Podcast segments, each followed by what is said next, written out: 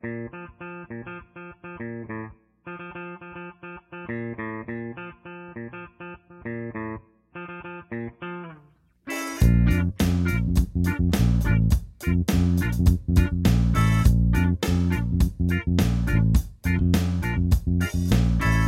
the Derek and Mike podcast. Welcome to the show. Thanks so much for joining us. We really, really appreciate you being here. Join us on Twitter at Derek and Mike Pod or on our website, derekandmike.com. My name is Mike. This is my boy, Derek. What's up, Mike? What's up, everybody? Derek, I'm bummed, man. Norm Macdonald passed away this week. That was very sad. I know. You like Norm? I assume you did. We haven't talked about it yet. I, I, I'm not surprised you like him too. Yeah, he was that great era of Saturday Night Live. You know that that era that was just completely funny. Yeah, definitely the best weekend update host ever. Oh, of course. Uh, yeah. And if not, just like one of the best sketch com- comedians ever. And he's one of those comedians where uh, even when he's playing a character, like he's still Norm. Y- you know, he's always Norm. And it's hilarious to see him dressed up in some ridiculous costume or playing some role because, you know, he'll walk onto a scene and he's obviously playing a role, but it's just fucking norm, you know? Yeah. And yeah. and he just brings his his like wry smartass like deadpan style to everything he did. And it's almost like as soon as you see him come onto the come into the scene, it's just like, oh, oh shit, here he comes. You know? Yeah, because you know what faces you're gonna see when he walks out onto that that scene. You know, you're Yeah. gonna see that that look like that smart ass look like okay. Like that half was- smirk. Yeah, that half smirk. It's almost like he's letting you in on the joke the whole time he's making you laugh. yeah, no, he he, he was just just iconic, you know, just uh it's just so sad. And yeah, the weekend update. I mean, man, I mean, how many times have I seen that? Like I and just he was just so great at it. Um, and then other things, dude. Like I never got to see him do stand up live. Bummed on that. Uh, I've seen some of, I've seen quite a bit of his stand up, and and and it's just exactly what you would expect it to be. It's just totally norm, and uh, oh, it was just so funny. And I think he was kind of like one of those comedians that was like a comedian's comedian. Uh, it seems like all comedians. sorry, I'm choking. Uh, it seems like all comedians like really liked him and really respected what he did because he was so unique and so just so funny and so different from from the norm. yeah, there there was there was nothing norm about Norm to to be sure. It's true. It's I, I was watching a special that he did. I, I want to say maybe ten years ago. Of course, ten years ago it just feel, sounds like a lifetime, but it doesn't doesn't feel that long ago. But Yeah, he did a comedy special there, and I just remember like so his jokes were like so unique where he would deliver the punchline, and I, I i have a slow mind brain when it comes to getting this stuff. Like it took me a while to get it, but when you get it, it was like, oh my, that is so funny. That oh, is he like, did have some of those, yeah, too, where you'd listen to it and just go like, "Oh my god, that's brilliant and insightful and hilarious." And maybe it doesn't make you laugh out loud, but it totally makes you just go like, "Oh, fucking great stuff." Yeah, I get what you're trying to do, man, and I didn't understand it until a minute after the joke. But he's, it's he's smart and sharp and uh, a little bit like subtle or understated or whatever. Um, and I don't know that a lot of other comedians saying the exact same words could make stuff as funny as him or even funny at all. Like just him doing it his way made stuff extra funny. Uh, his expression or his, like you said, like that kind of that half smile or that smirk coming through, just Norm coming through what he's saying just made it fucking extra potent. Uh, it was awesome. Man, James Corden was was talking about him on on his show, and he had given an example of a funny little quip that I guess during an interview, Norm kind of came up with this, and James Corden was like, "It really didn't seem like he prepared the bit at all. He was just kind of talking off the cuff, and and was talking about Mickey Mouse and how." Huge Mickey Mouse is and how big of a deal it is to see Mickey Mouse at Disney World. And when you're, you you when you see Mickey Mouse at Disney World, you're like, "Oh, kids, there's Mickey!" And you shove him over there, and you're like, "Oh, go check it out." Mickey's like, "Oh, he's the greatest." But when you see that exact same Mickey Mouse like at the gas station, then you're kind of like holding your kids back, going, "Whoa, whoa, whoa, yeah, no, don't go over to that guy." Yeah. It's a, it's just a funny a funny norm thought. Yeah, you know, I it, it's another thing is like I'm trying to remember what characters he did, but I, you know, I, I think he was like in. I want to say maybe he was in Toonces, the driving cat, uh, but and he did some auxiliary characters, but I think his he was just always that funny presence when he walked in the room. I, I just it primed Yeah. you in the mode to start laughing just because he's like, oh really? Yeah, uh huh. Or or if there's like a totally like well put together skit going on, the whole thing, and then all of a sudden like Norm Macdonald is playing some some sideline character, some superfluous part, you're just like, oh fucking Norm. He'll be a guy in the audience or whatever, and you know he's just gonna say or do something hilarious. Smart Yeah. ass. Yeah. He did play Bob Dole. Okay, Bob. Dole, Remember yeah. Bob Dole? Remember Mhm. Bob Dole? He was famous. Everyone ripped on him because he spoke about himself like in the third person, like Bob Dole does not do this and Bob Dole does that. And uh, Norm nailed that one, and and I think he might have been a big reason why that was like a famous way to make fun of Bob Dole. And at some point, Bob Dole did that cool thing people do when they get ripped on on Saturday Night Live, and then they show up and they face the music and they they take it like in person, you know. Yeah. So yeah, Bob Dole showed up when Norm was doing Bob Dole, and, and it was pretty funny. You know, I I, I tend to remember. Um, I think he's been on uh, Adam Carolla's show a couple times, Yeah, yeah, they were friends. ish, right? Because I- this is kind of the thing with Adam is that um, some every once in a while he has a tendency to turn on people. You, have you noticed that? And then he kind of Oh. like goes up against them and he starts making fun of them, like Huh. personally almost. Okay. And uh, there was a couple. There was like one situation like that, and Norm actually turned the tables around, and he was like, you know, why do you feel like you have to talk? You know, and it was like, I mean, he really put him in. He he took control of the driver's seat and put him in uh, in kind of an Oh, like- awkward place. like he just broke him down real quick. Yeah, he was like, you know, uh, oh, I, I think the the one way he did it was like, you know, you're hyper vigilant, and you know, what can Adam say about that? He is hyper vigilant, and Uh-huh. it was like, um, so that kind of just um, took his guard down, and then um, Norm just kind of just went off on him and kind of dismantled him, um, and it Huh. was just, uh, yeah, it was an interesting. Uh, back and forth, if I'm remembering that correctly. I, I do am. remember Norm on his show a few times. I don't remember anything that stuck out like that, but he, anytime you ever heard him do any interview on radio or a podcast or see him on late night TV or whatever, like he was always he was always good for something really funny, something really insightful, and just and just like raw fucking funny, dude. The guy was always always topical, always insightful. He always had something interesting, and it, it, I'm sure he prepared bits. All good comedians do, but it always just felt like he was just out there riffing, like he was just telling you what he thought, and his thoughts were hilarious. yeah that's that's priceless right there and that's kind of just uh yeah that's a great gift to have that's something that you need like if you're going to do a show like snl Oh yeah. you know You know what I learned when I was I was I was googling him after I heard he died, and and uh, they did like a a Wikipedia summary, which Wikipedia is pretty quick. It already says Norm was uh, a a Canadian comic. Like I don't know whose job it is to go and update Wikipedia the moment someone dies, but whoever's job that is, they were they were working that day. Um, so I checked out Wikipedia, and it was like Norm was a Canadian comic and this and that. And I guess he got one of his early starts as a writer. He was writing jokes on the Roseanne sitcom. I never knew that. oh interesting Yeah. yeah Yeah, that just sounds like such different comedy than his personal brand of comedy. But why not? Roseanne was a huge show. It was hilarious. I used to like Roseanne. And uh yeah, I didn't know Norm wrote for that show.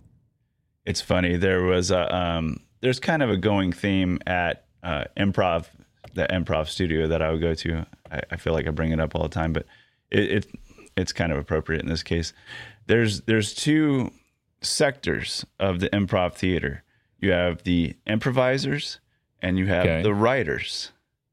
And um they would have sometimes they would have like uh, writers do improv kind of thing or like you know and there was a lot of interchangeability between the two um, uh, types of class people going from one class to another class.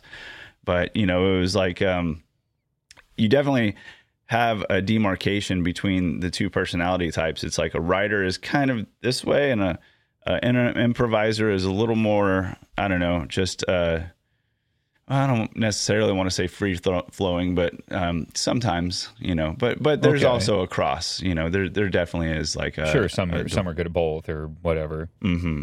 Mm-hmm. Um, so that's more just a way to describe some improvisational comedians or actors or performers because obviously there's no writing in improv, right? When in in performed improv, there's no writing because it's all kind of on the fly, right? So you're Yeah. kind of saying like out of all the people that are doing improv, some of them are more writer oriented and some are more improv performer oriented.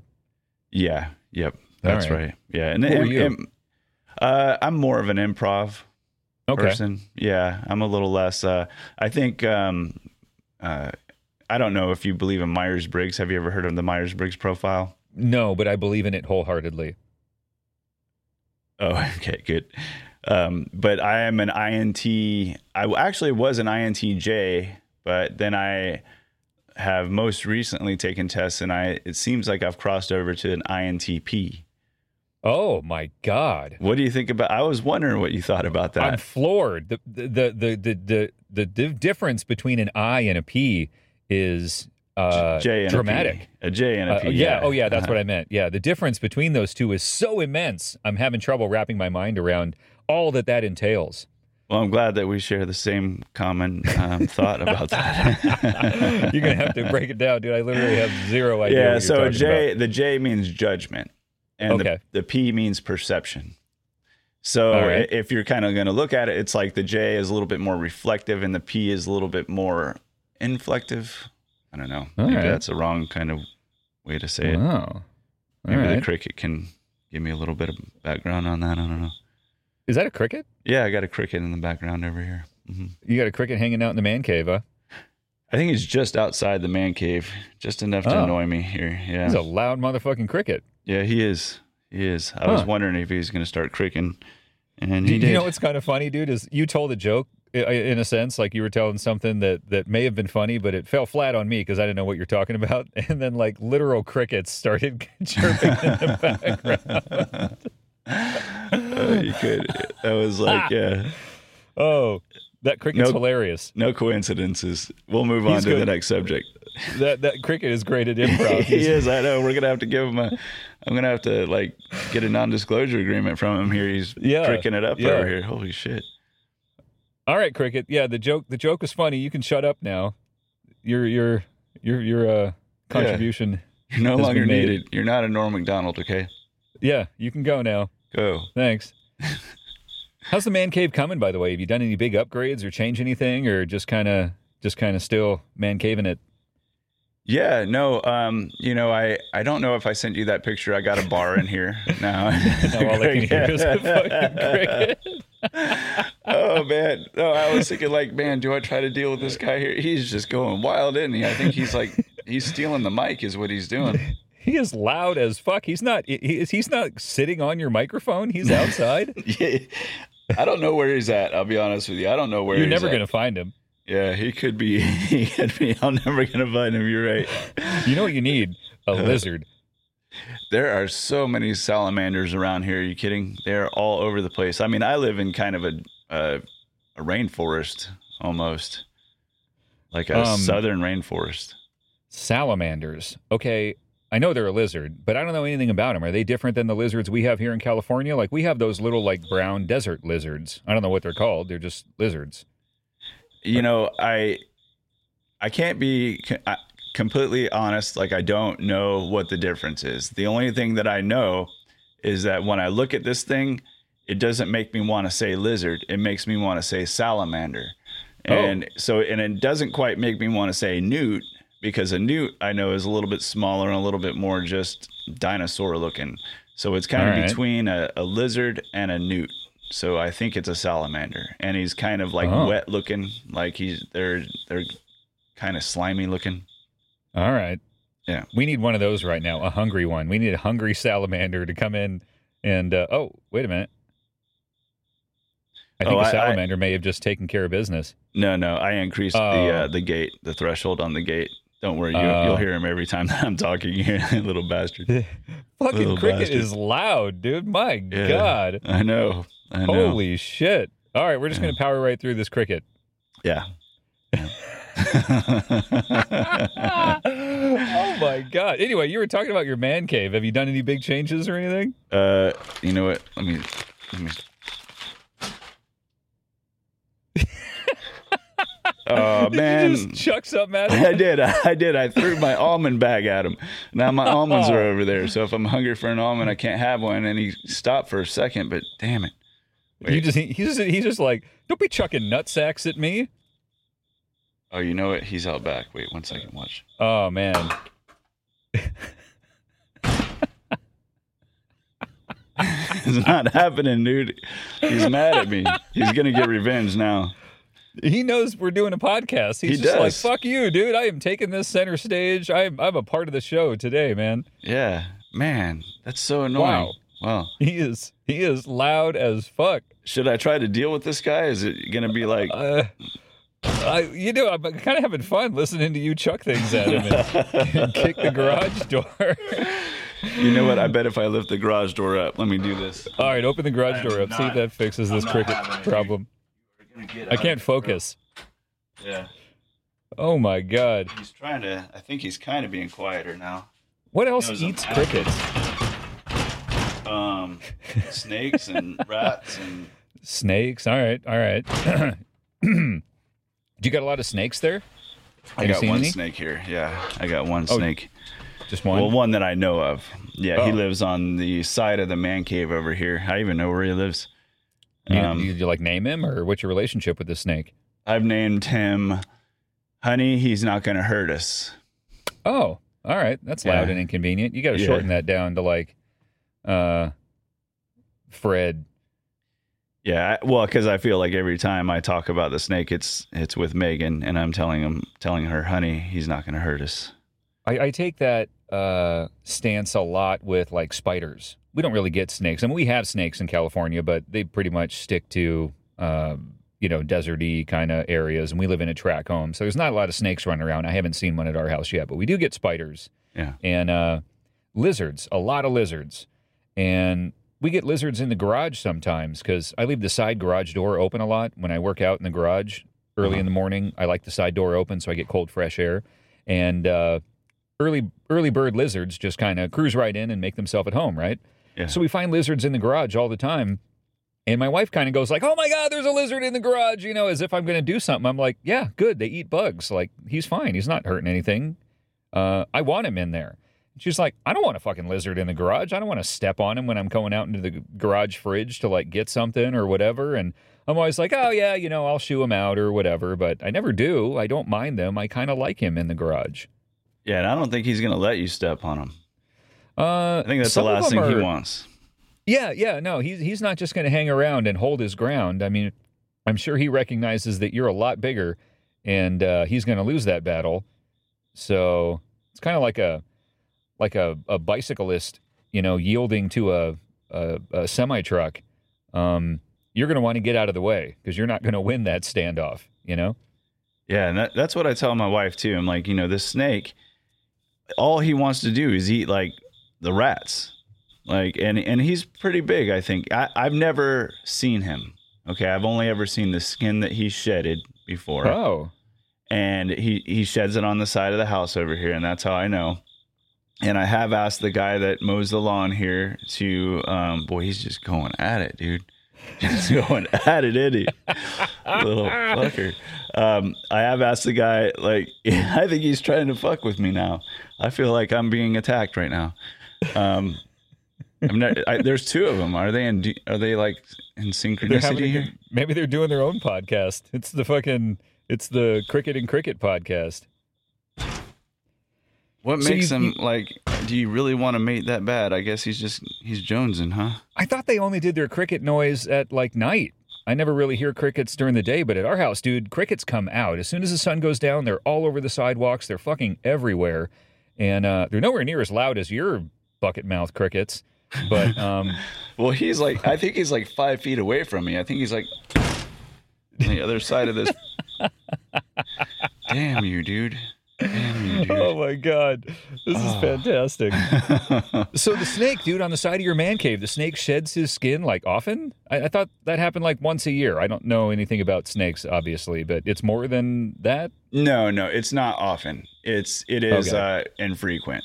Um, but right. I, I've seen it twice. Um, so and it's it's over here on this side, and uh, yeah, one was one was kind of big. It was like a big shed, and um, Huh. when we first moved in here, we had a, uh wallpaper guy who was like putting the wallpaper up, and he would he liked to come early in the morning, so he would get here like at six in the morning. And he told me one time he was like, "Yeah, I was walking out there and I saw a big black snake like just go right across the front porch." And I was like, "Oh," I'm like, "How big?" He's like, "Big." And I'm like, "Oh shit, yeah." So he's the resident rodent eater around here. I think. I would be totally cool with a non-poisonous snake in my yard. Yeah, that's what he is. He's just a non-poisonous snake. He wants nothing Awesome. to do with us. No, no, no. Um, You're you're like you're an impediment to what he's trying to do. He's going to avoid you as much as possible. He'll even learn your behavior and avoid you when you might be out doing your thing. He's like, "I'll operate outside of your hours. I'll work around you." That's right. Yeah, he's just after. He's just after those uh Yeah. Yeah, rats. yeah, no, stuff, coexist, man, totally. Uh, with with you know, obviously, if it was like a uh, a poisonous snake, uh, you don't want that hanging out in the yard with your daughter running around, or even yourself, you know. So uh, that's bad news. You want to get rid of that guy, but any Yeah. non-poisonous snake, I'd be totally cool with. My wife, I'm sure, would feel the same as Megan. Like, um, get the fucking snake out of the yard, and I'd be explaining the same thing, honey. They're not going to hurt us. They're helping us. They're eating rodents.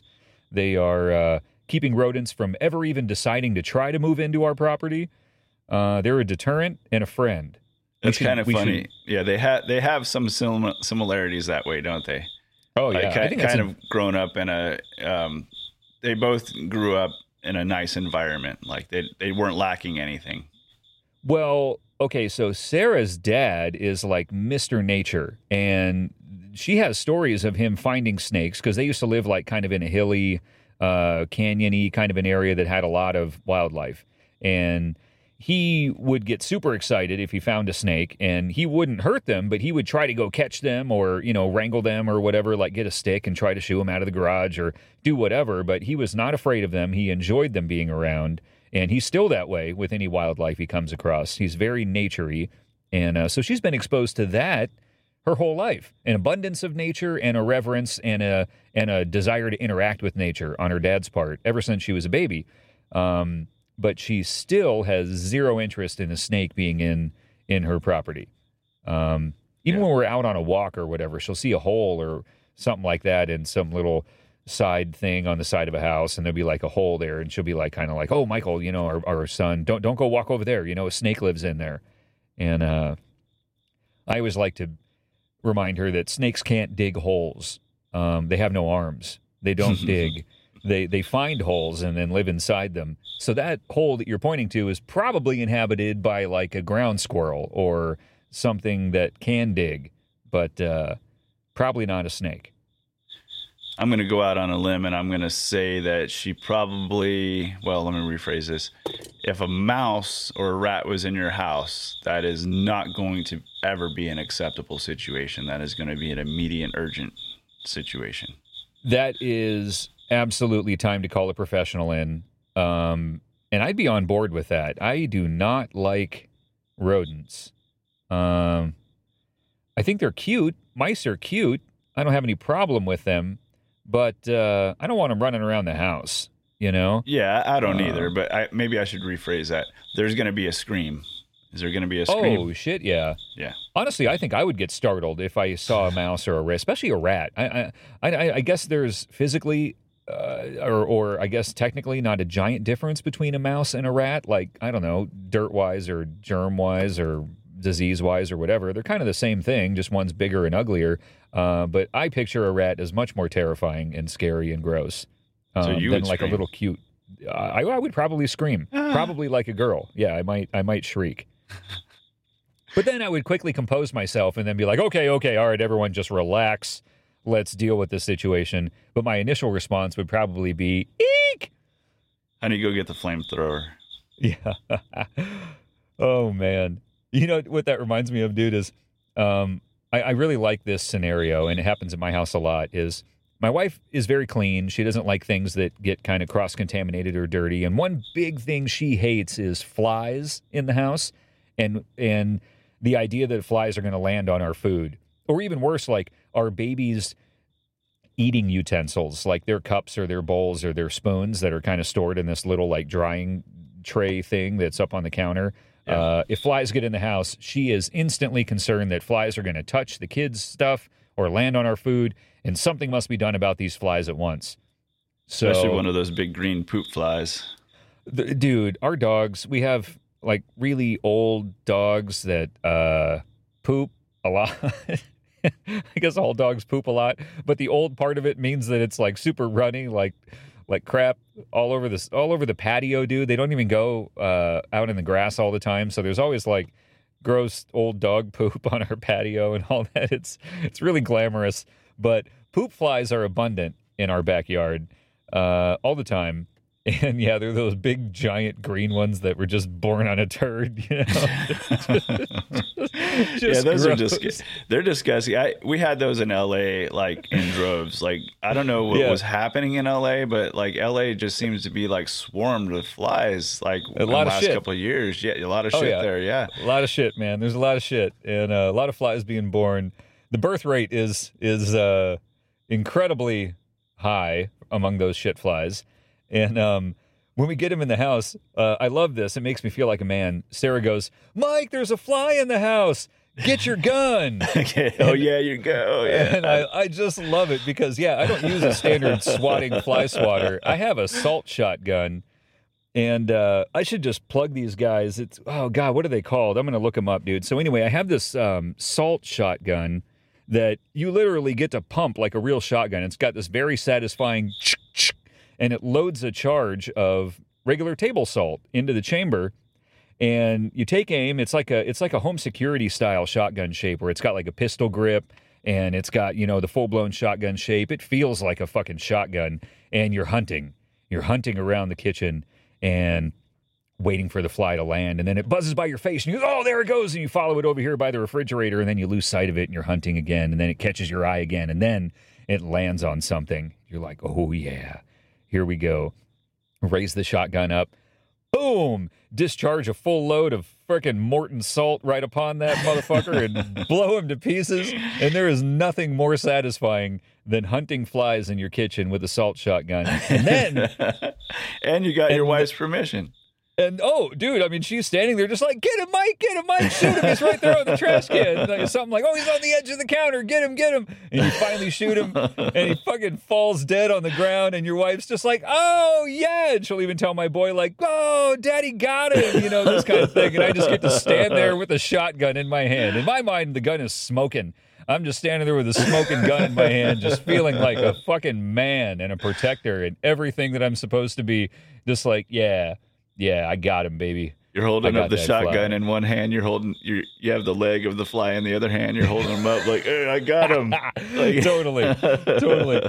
I am not a hunter, and I do not, uh, I do not revel in killing at all. I have no interest in in hunting for fun. But flies, I get a lot of pleasure out of hunting flies with my salt shotgun.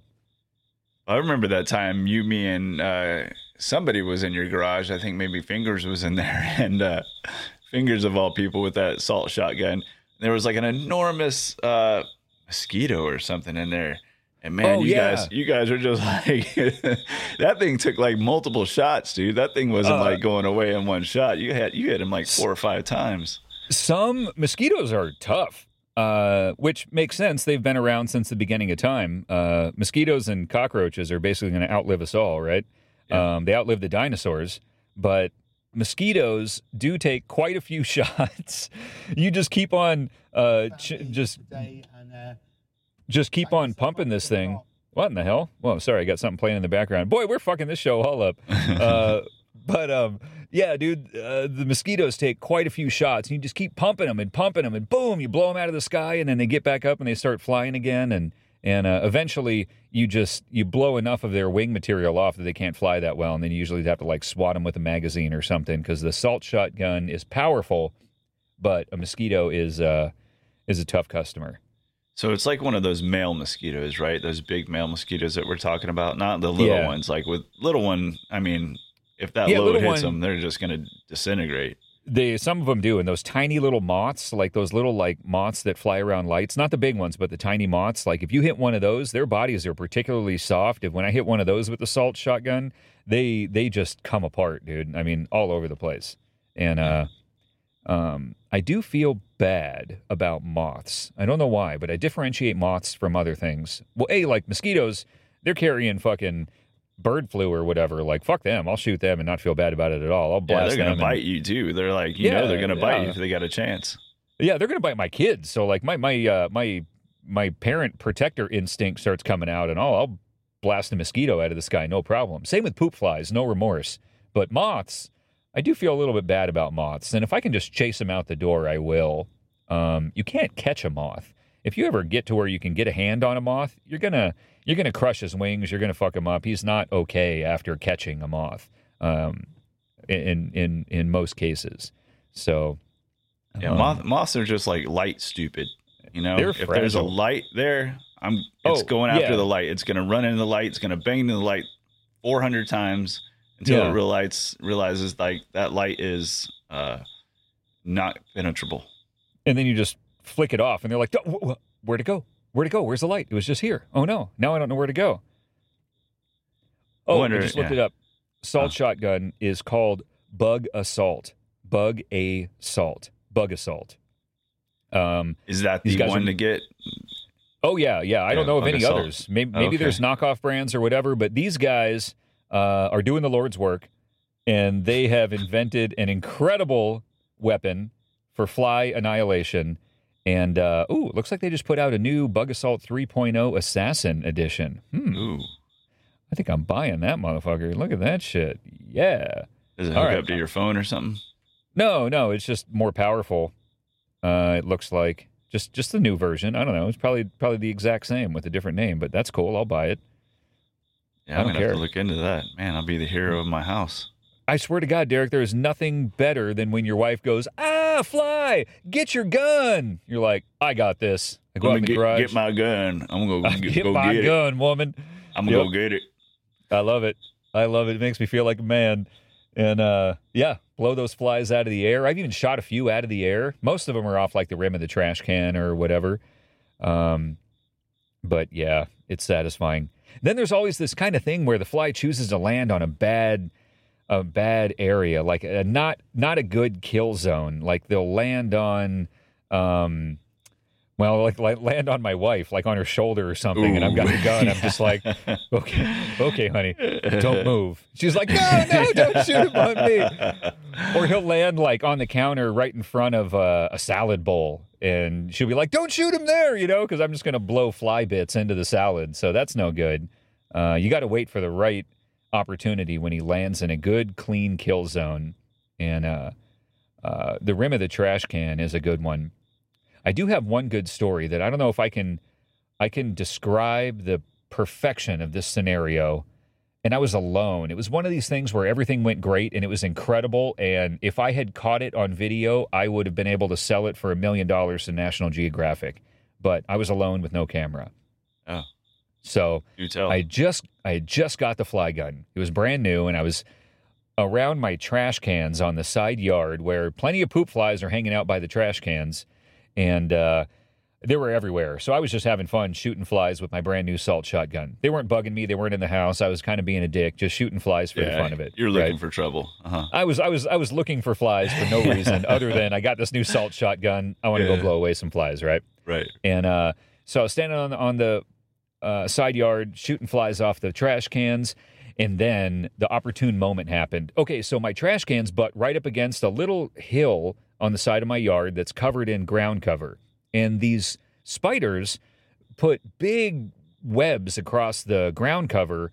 Um, and they're all over the place, but there was this one really big spider web spread out across the ground cover right behind the trash can and a fly landed in the perfect spot on the handle of the trash can and the line of sight from me to that fly to the spider web was directly behind him and i just saw this opportunity like oh my god I'm going to shoot this fly and he's going to blow directly backward right into this spider web and let's see what happens.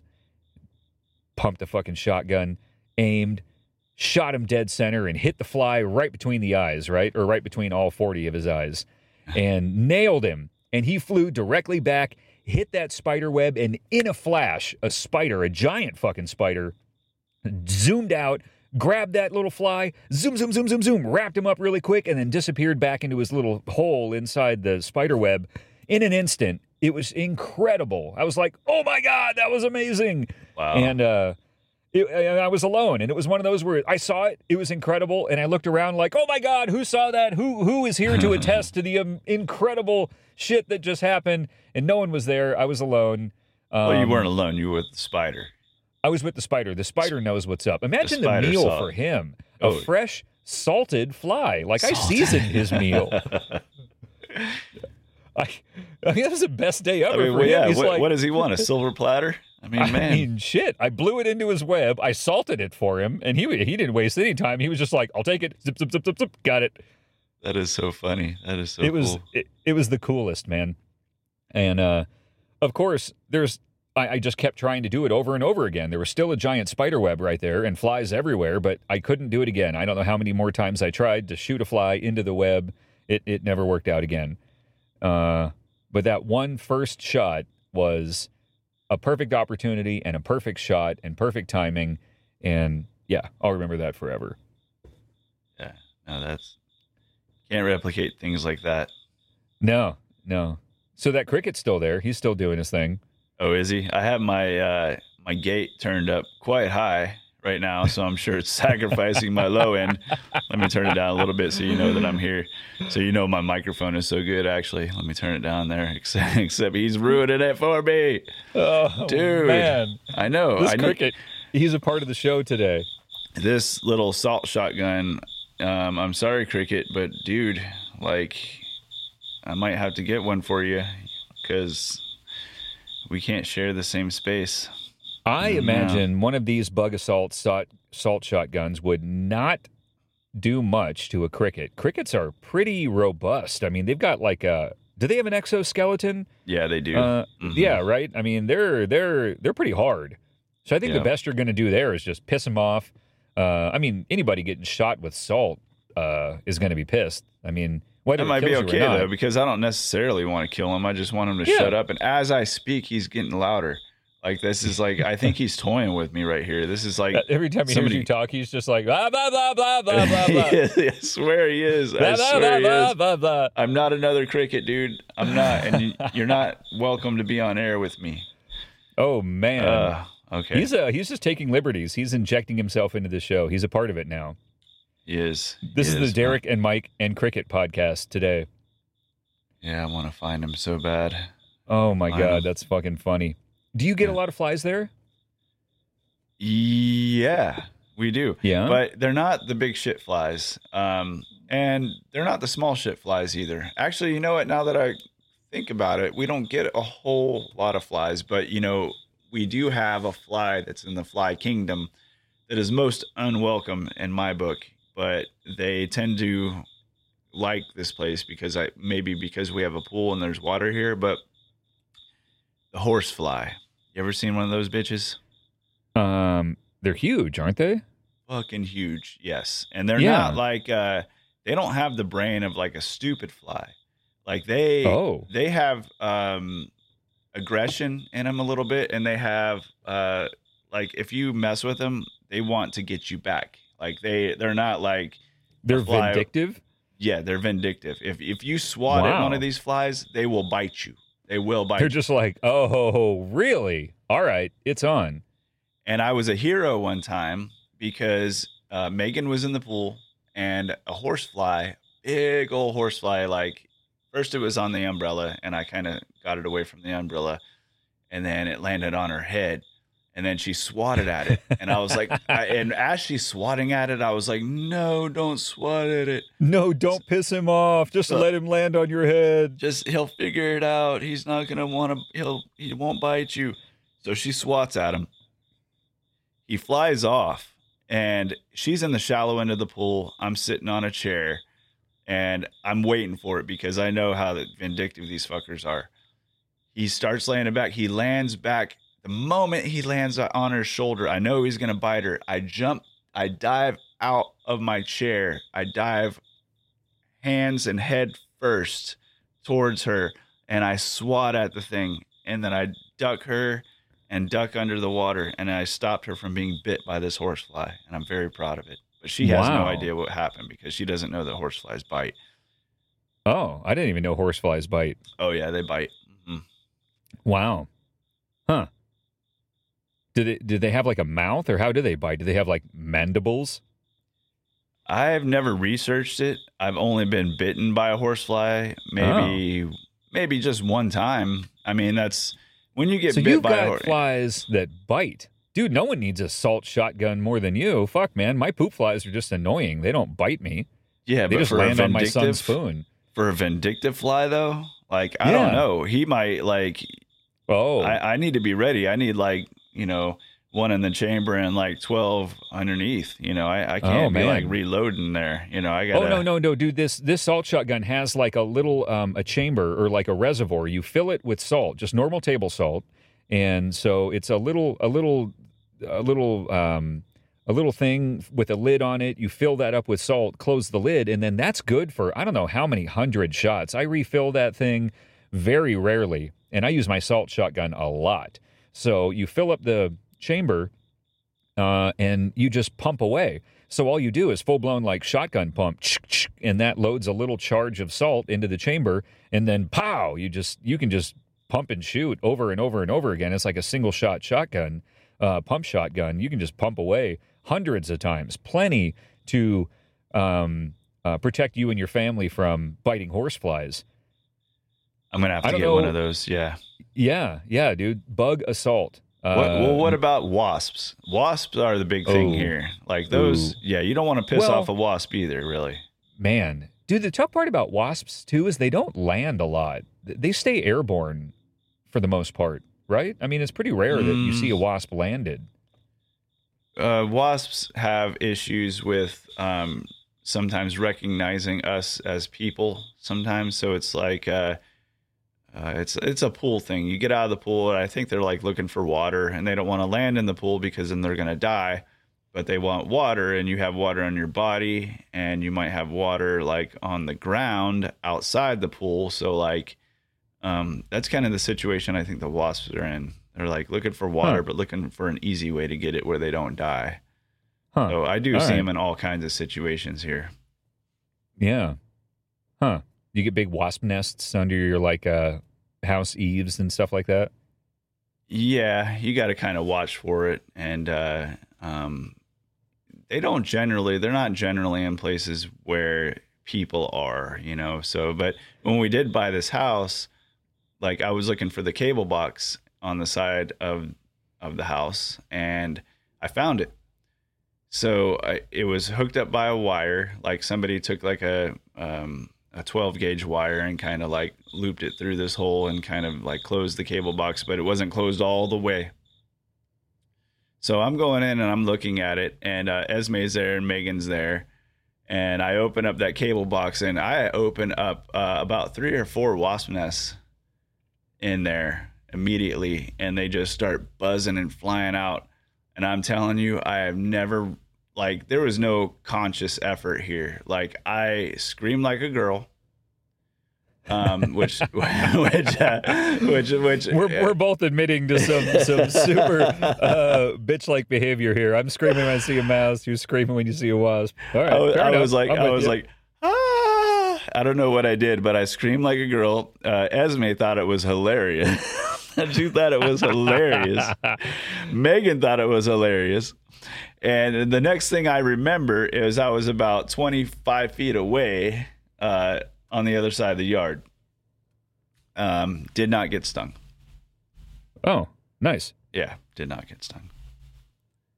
Um, yeah, dude, wasps are one of those creepy ass creatures that a can really fuck you up. I don't want to get stung by a wasp, so I'm not afraid of them, but I do try to avoid them. And if they're if they're flying around me, I'm I'm I'm running. I'm I'm getting the hell out of there. I'm not just going to stand around and wait for them to sting me. Whereas with a bee, I do I do generally just kind of chill and and I'm like, hey, if you don't swat swat at them, uh, then you know they'll be fine.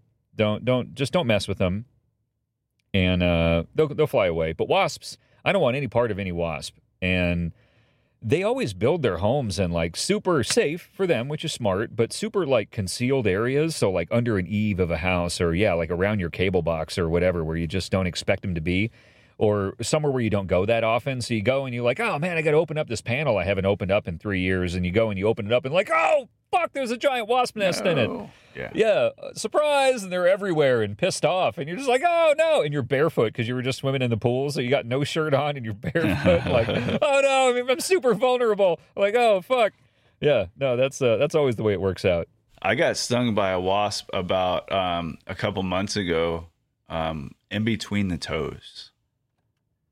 Oh, really? Did you step on one? Yeah, I did. Uh. I stepped on them. It was like in between not my pinky toe and that next toe, but the next toe and then the middle toe. I stepped on him there, and when I stepped on him, I felt him right there in the just surrounded, being strangled by my two toes there.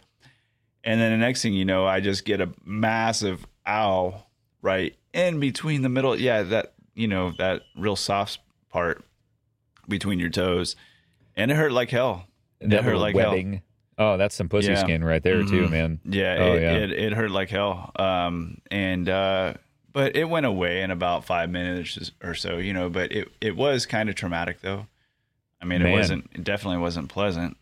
Uh, dude, I've heard, I've heard, I've never seen, and I don't know if it's true, but I think it's true that wasps can repeatedly sting you. So like one bee is going to sting you once and then they die, right? Because when they sting you, it like rips out their guts or whatever. Yeah. Um, so a bee really has to want to sting you, and I think that's part of my logic where I'm just kind of like, yeah, he's not going to sting me. I'm not doing anything to him.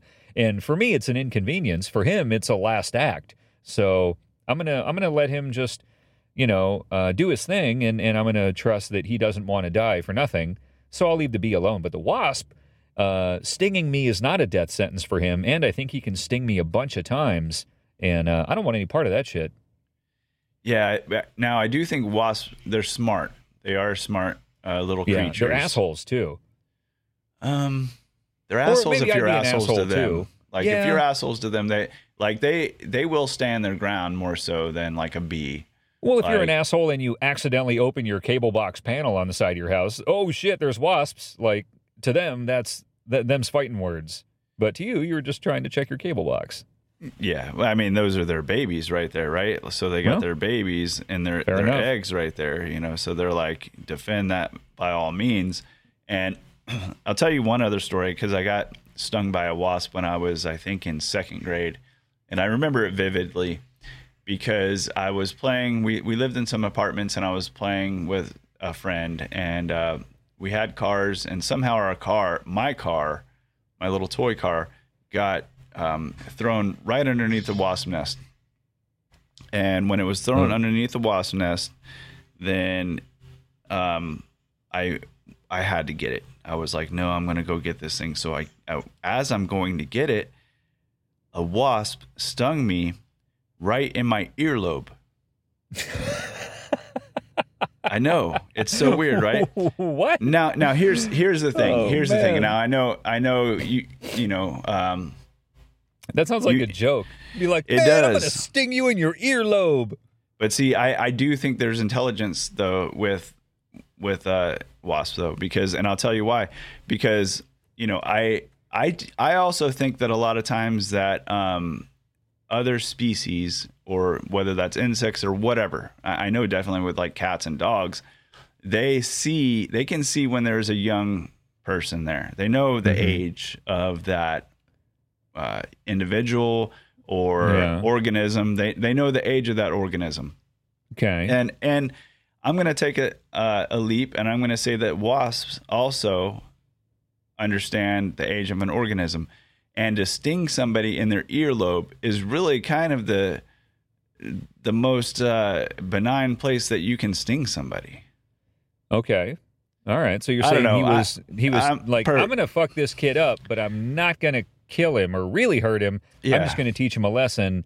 I'm going to sting him in that little meaty part that hangs down off that that ear and uh it sounds like a pretty cool thing to do. Uh, Wasp sounds like a, a good guy. Yeah, I mean, I don't know. I mean, he I'm- could have just not stung you. That would have been more cool.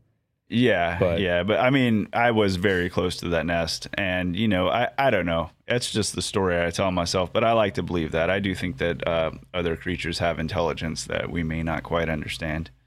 Have you ever used wasp spray? No, but I've had to buy it because um, when Have you ever? Yeah, Go ahead. Well, just when we had that cable issue, we had to Y- y- oh, get the yeah, contractor yeah, no, the wasp That's, spray. I mean, what could we do? You know, that's a guaranteed trip to the hardware store. Just like, nope, we uh, we're gonna need to get into our cable box. So, um, yeah, you need wasp spray. Yeah, What's incredible about wasp spray is it's kind of hard to say. Wasp spray is how far the jet stream of that spray liquid shoots. I mean, it shoots like 30 feet or whatever. I mean, which is great because you don't want to be anywhere near a wasp nest when you fucking hit it with some poison, right? yeah, like especially like high velocity projectile por- poison which is so forceful you can normally like knock a wasp nest off the eaves of your house just with the with the strength of the spray so it's poison and it's coming at them so fast it blows their house off the eaves and everyone's dying and choking to death of of fucking um you know um, chemical warfare basically and there are some pissed off wasps flying through the air and all Oh, the yeah. all the strongest, most militant wasps are the first ones out. Like, okay, who fucking just ruined our colony? And luckily, I'm 30 feet away because that shit shoots really far, and you got time to like run back in the house and close the sliding door before they all find you. Um, at least that's the hope. And uh, yeah, yeah, shooting a wasp nest with that wasp spray is fun and terrifying, and uh, in all ways exciting. it's exhilarating. Yeah. Yeah. I remember when I um I was a teenager and I moved to California and dad like they had wasp nests. I, I have trouble saying that too. It's kind of funny how wasps wasps You nests. I have to really enunciate it. It's a wasp nest. yeah wasps nests. and uh, I had a pellet gun, and he was like, "Okay, me and Debbie are gonna leave, and whatever you decide to do with that pellet gun is really up to you. I don't care." We're going to leave. We're going to go Yeah. into the safety of the house. You stand out here, totally exposed and vulnerable, and shoot that wasp nest. Yeah, well, they they left for a little time being, and I don't know if. and I think Debbie listens to the podcast, so she's going to hear this now. She may not. She's going to correct you. Be like, "Oh, that's not how the story went." she may not know that. She may not. She might not know that I was shooting the wasp nest or not. I don't know. Um, but my dad, when he came home, like he said, he just saw wasps just flying around the entire house, just all over the place. So he's like, "Oh, Oh, yeah, Derek oh, shot the God. love nest down." oh yeah, he knew it. I got them all. I got them all. You um, shot them with pellets. Yes. You shot wasps with pellets. So it was under the easement of the roof, like yeah. the little overhang, right? Yeah, So that's where thing, they were. Yeah. And um, the backing of that, it was two stories, and the backing of that was wood. So it was kind of an easy shot. You know, I Yeah. would just you know shoot up there, and the pellets would stick in the wood, so it wasn't that bad. yeah, they're not but- ricocheting everywhere. And Yeah, yeah. I, I Wow. used them. Yep. Uh huh. imagine being a wasp. I mean, a small wasp. You're you're you're a hell of a warrior. You're a strong wasp, and um, in any normal normal circumstance, you can hold your own. But then a chunk of lead, a pointed chunk of lead, comes flying at you at a thousand feet per second, and the size of that lead pellet compared to a wasp body is like, oh fuck. That'd be like you getting shot with a pointy cannonball or something, you know? Just like, oh well, that's not fair.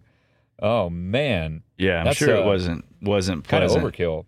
Yeah, it was uh it was rather extreme, I would say. Yeah. And um, you know, you're close. It wasn't a thousand feet per second, it was nine hundred feet per second. Uh huh. Um, this one pellet gun I had. Oh, so that was a pump pellet. That wasn't a break a break action. Oh no, it was gun. a break bel- barrel, yeah. Oh, I thought the brake barrels were like all over a thousand. Uh, they can be. Um, you right. have some that are down to like in the 700s, I think, and then you have All some right. that are like up to 1300. You know, All and right. um, yeah. so Derek's out there shooting wasps with his really shitty low budget break. Oh no, no, it wasn't shitty. It was an AWS it, or, or an RWS. It was a um Oh, a, the. German company. It was like really uh, Oh. um maybe not quite match rifle. Uh, but it was, you know, the break barrels can't be completely a match rifle just because they, they have like a double kind of action of the recoil. I think.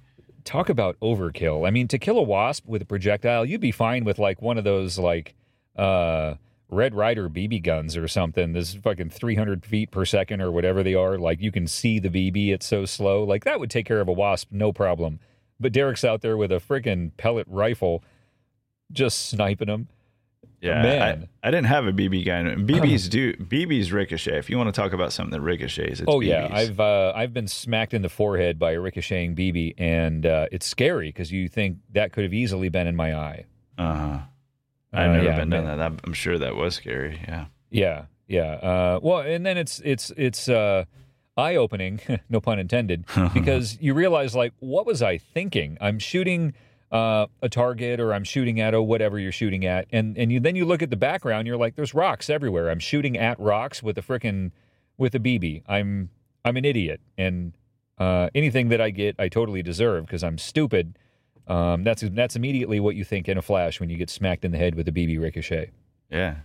Spherical piece of steel that does not Yeah. give in. No, It just it ricochets. just bounces. Yeah. oh man, uh, BB guns, man, were the shit when I was a kid. It, it's almost like I always had to be armed. I feel like I I always had a BB gun at hand. I kept one in my garage or my parents' garage, handy, just in case. You know, just in case any any varmints needed shooting or whatever. like You're out. You're out protecting the family. yeah, yeah, but really, it's just like, oh, oh, if I see a lizard minding his own business, standing, you know, on a fence, like I better go get my BB gun. Like, How uh, dare he? it makes me sad too, because now I'm such a different person. But when I was young, like I would totally just shoot a lizard because I could, or a bird in a tree. Like, oh, there's a bird in a tree, get my gun, and I just run for the BB gun and shoot at it like a like a like a asshole. Um, You were pretty I would horrible. never do that now. Yeah, I you were would never do horrible. that now. No, I, I, I, I'm joking. I did the same thing, dude. I was the same way, and and I'm not like that at all now either. Like I, like I, um, I feel like I can't kill something, you know, unless it's like actually a threat to me in some way, or you know, it actually, you know, it's it's a big process. Like if I had to kill something. I remember you you crossed a bridge that sticks with me, but you used to fish with us. We used to go fishing all the time, and you would come with us every once in a while. You were fine with fishing.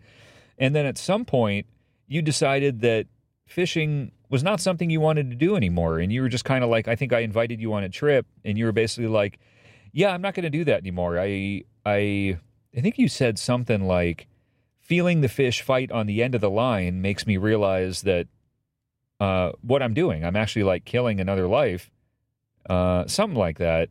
And it made me like really reflect on it, where I was kind of like, oh man, you're totally right. Because for some reason, I differentiate or I draw a line between shooting an animal, uh, like a, a, mammal on land, to me, is I would never do that for fun. Uh, I don't have any problem with people who like to hunt. Just for me personally, I don't. I don't want to. I don't want to kill anything, but I totally will fish. What's the difference? I'm out there pulling an animal out by a hook on its face of the water, and that's different to me somehow than shooting a rabbit or a deer. I I can't I can't justify that choice, but I that's me. I won't shoot an animal, but I'll fish. And at some point, you drew that line or, or decided that you're not going to fish anymore. Do you remember that? Yeah, yeah, and I still haven't fished. And um, you know, I I think what it is is that uh, it- it's an interesting process because like obviously I'm Buddhist, and you know, I think in the beginning of, of Buddhism, you kind of like are like uh, um, the you have the whole respect for life uh, thing where you do take an um, not an oath, but uh, one of your precepts is you know I will not kill, and you know now I gotta say that I too am not against hunting if somebody is going to hunt and eat their food. Like I think that is acceptable. Be, uh, it's the most acceptable. Um, I'll say it that way because you you're part of the process. You see what happens. You're not like you don't have your head in the sand and you're like, oh no, I don't know how this this meat got on my plate. Oh yeah, because I mean, I think that we need to be in tune with that process because we do have to try to not advocate for suffering of animals. And um Sure. you know we need to be cognizant of that. And and you know as humans we have this innate arrogance where we think that we're the most important things on the planet. And or even everything else exists for our pleasure and use. yeah yeah. And and and you know even that goes down to like your moth uh topic where you you know you you don't like to shoot moths and that's a good sign you know because you actually you you relate to the moth in an innate way where you understand that that little creature has a life just like how you have a life and Mhm. it has a body just like how you have a body and it doesn't want to die just how like you don't want to die Yeah. and and that's an important thing to recognize on everything you know because i think a lot of times we could just be callous and we're just like oh i'll step on this big fucking spider. I used to be like that when i was a kid. I'm not like that. I just can't flagrantly kill anything. I i, I can't hardly kill anything. I'm not saying that i wouldn't. Like if i needed to eat or something most certainly you know? I mean we've had this discussion on our um Yeah. why with friends like these why eat enemies? But but you know I, I think that um as long as you're like one with the process and that being one with the process is at least trying to um having the utmost respect for life and Sure. like i said i you know i'm not beyond fishing if i needed to fish in order to eat i most certainly would fish but Oh, i yeah. don't i don't need that you know so i i'm not going to take a fish's life just flagrantly For fun. Yeah. Like I would. Like I literally just fish for fun. Sure, I'll eat the meat, but I don't need the meat. Uh, I can go to the store and buy meat, so it's not a necessity sort of thing. I just really like fishing. Um, But that's okay. It- It's I think it's okay though. Still, I mean, I, I I'm not worried about you. I I think the the worry is um, when people are subject to devolving, and that that devolution has to do with people not respecting life. Yeah. And and the more the less and less you respect life, the next thing you know, you're like in a gang. You're just like shooting people up because who gives a shit, right? And Right. and that you're if you live a life like that, you're going to be born in a hell realm uh, Mm-hmm. because you're not sensitive to to your own life. Even you know, you're not. Right. You're losing your sense. You're desensitizing yourself. So Well, if you're going to respect life, like if you're going to say like, "Oh, murder is wrong," I would never just walk down the street and shoot someone because they happen to be there. Like, then what's really the difference between uh, walking down that same street and seeing uh, a worm crossing the street or a spider crossing the street? It's posing no threat to you at all. It's not uh, on your bathroom wall. It's not even in your house. It's out there on the sidewalk, and you pass a spider and just going out of your way to reach your leg over and step on it just because. What's the difference? Yeah. Um, there really isn't one. You're drawing a distinction between, oh, well, a human is a human and their life is so much more precious than some other bug, and that's nonsense. Um, so, where that really started like coming into focus for me was with kids. Like, I make those choices on my own. Uh, at some point, I stopped, you know, stepping on bugs just for the fun of it. I remember doing that as a kid, and I remember, I know I stopped that. I don't know when that happened, but as I became an, uh, a, you know, a, a thoughtful adult, it did occur to me that hey, these are living things. A lot like just what you said. The same thing. It's like these guys are just going about their life. They play a role. They've got a family. They got responsibilities. Um, sure, it's different than what humans do, and their life cycle and and type is different. But what is really different? Nothing. Those are small little hairs to be splitting. So why would I go out of my way to kill something just for the sake of killing it? Just because it's easy and I'm huge and I can just poke that bug or I can step on that spider, like that's no reason to just do it because you can. Um, so I notice that a lot with kids where my two year old, once he became aware of bugs, and he'll see, like, oh, wow, roly poly walking across the street. That's interesting. And he's super interested in it, wants to look at it, wants to touch it because kids wants to want to touch everything. Um, I have made it a big point and will continue to do so that you never touch bugs. They're they're they're busy. I always kind of I always try to tell them like, no, no, Michael, that that roly poly is working. He's working right now, and you can't bug him. You can't touch him. Let him do his thing. Let him go where he's going. You can watch him and look at him, but don't touch him. He's working. that's so cute, And- Mike. I, you're such a good dad. And he uh and he and he seems to be taking that ball and running with it now because when he'll see like ants or whatever he'll go and he'll crouch down and get his face as close as he possibly can to him and just be like ants ants he's working They're out there doing their thing. And I feel like I still have to remind him. I don't know if he would just step on him because, but I'm normally right there going, no, no, don't touch him. He's working. Let him do his thing. Certainly, uh, you're probably not too much of a stranger. Just, I mean, man, sometimes I, I do look back at like being a kid and I was, uh, um, this actually rings a bell because, um, I just got out of a retreat and I was I went to a programming class, my programming class, where I had to go like Tuesdays and Thursdays. Yeah. And there was um, a a bug on the ground and somebody stomped on him. And before he stomped on him, I was like, "No, don't do it." And then he did it anyway. And I said, "You would make a mean giant."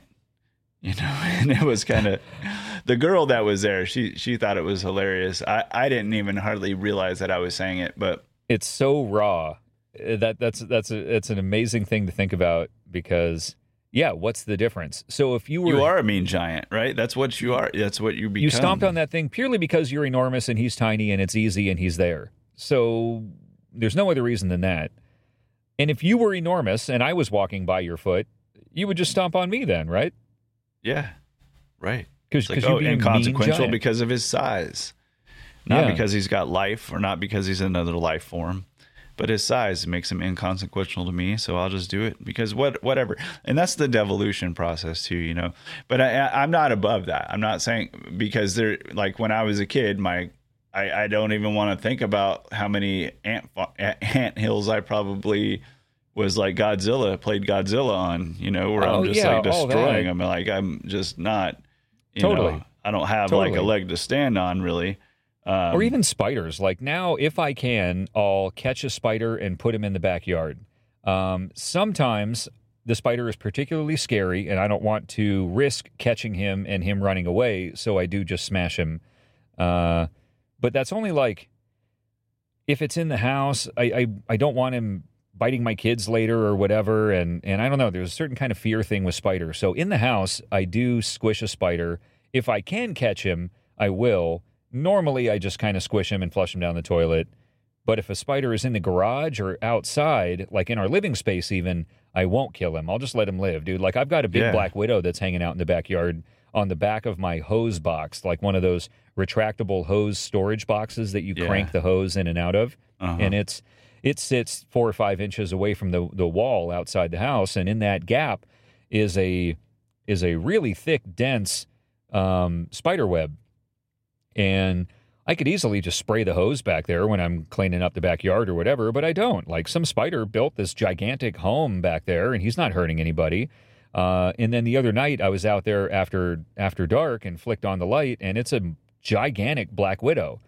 Um, I don't think he's hurting anybody, and maybe I'm no. wrong because my my son plays back there and all that. But my son has no reason to be reaching back behind the hose box and you know, that kind of thing. So I just haven't done anything about it. I've just let him go there and he's getting bigger and I see him all the time now and he's kind of just there. That's where he lives. I leave him alone. I'm the same way, man. I, I feel the same way. Like I have these big orb spiders here. They're ferocious looking. I mean, they're like fucking enormous. They're like a court. Like if their legs are compacted and they're like hi- in the hiding space, they're like a size of a quarter.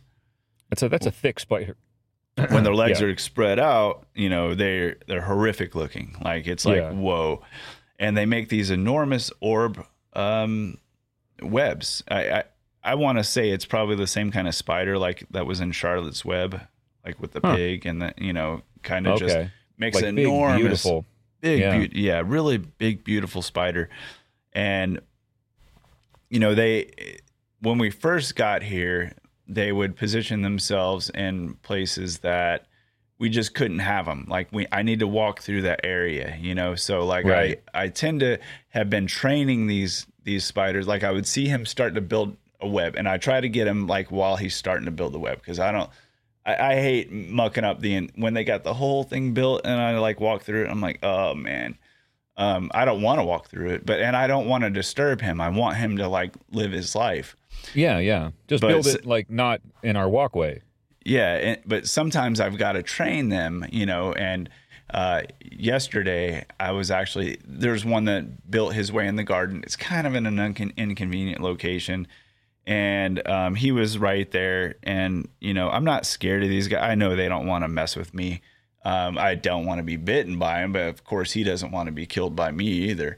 Um, but I accidentally walked through, and I was like, "Oh no!" I just I felt kind of bad, but it was an inconvenient location, so I feel like, you know, if I can try to Mm-hmm. help them find, you know, uh, thwart the process of building a web when I see that's in a bad location, like Yeah. because yeah. there's one that's up in the corner, um, like just outside of our screen and porch, that is a perfect location. Like nobody walks there. You, you're going to get some good food there. Have at it, you know. But, Mhm.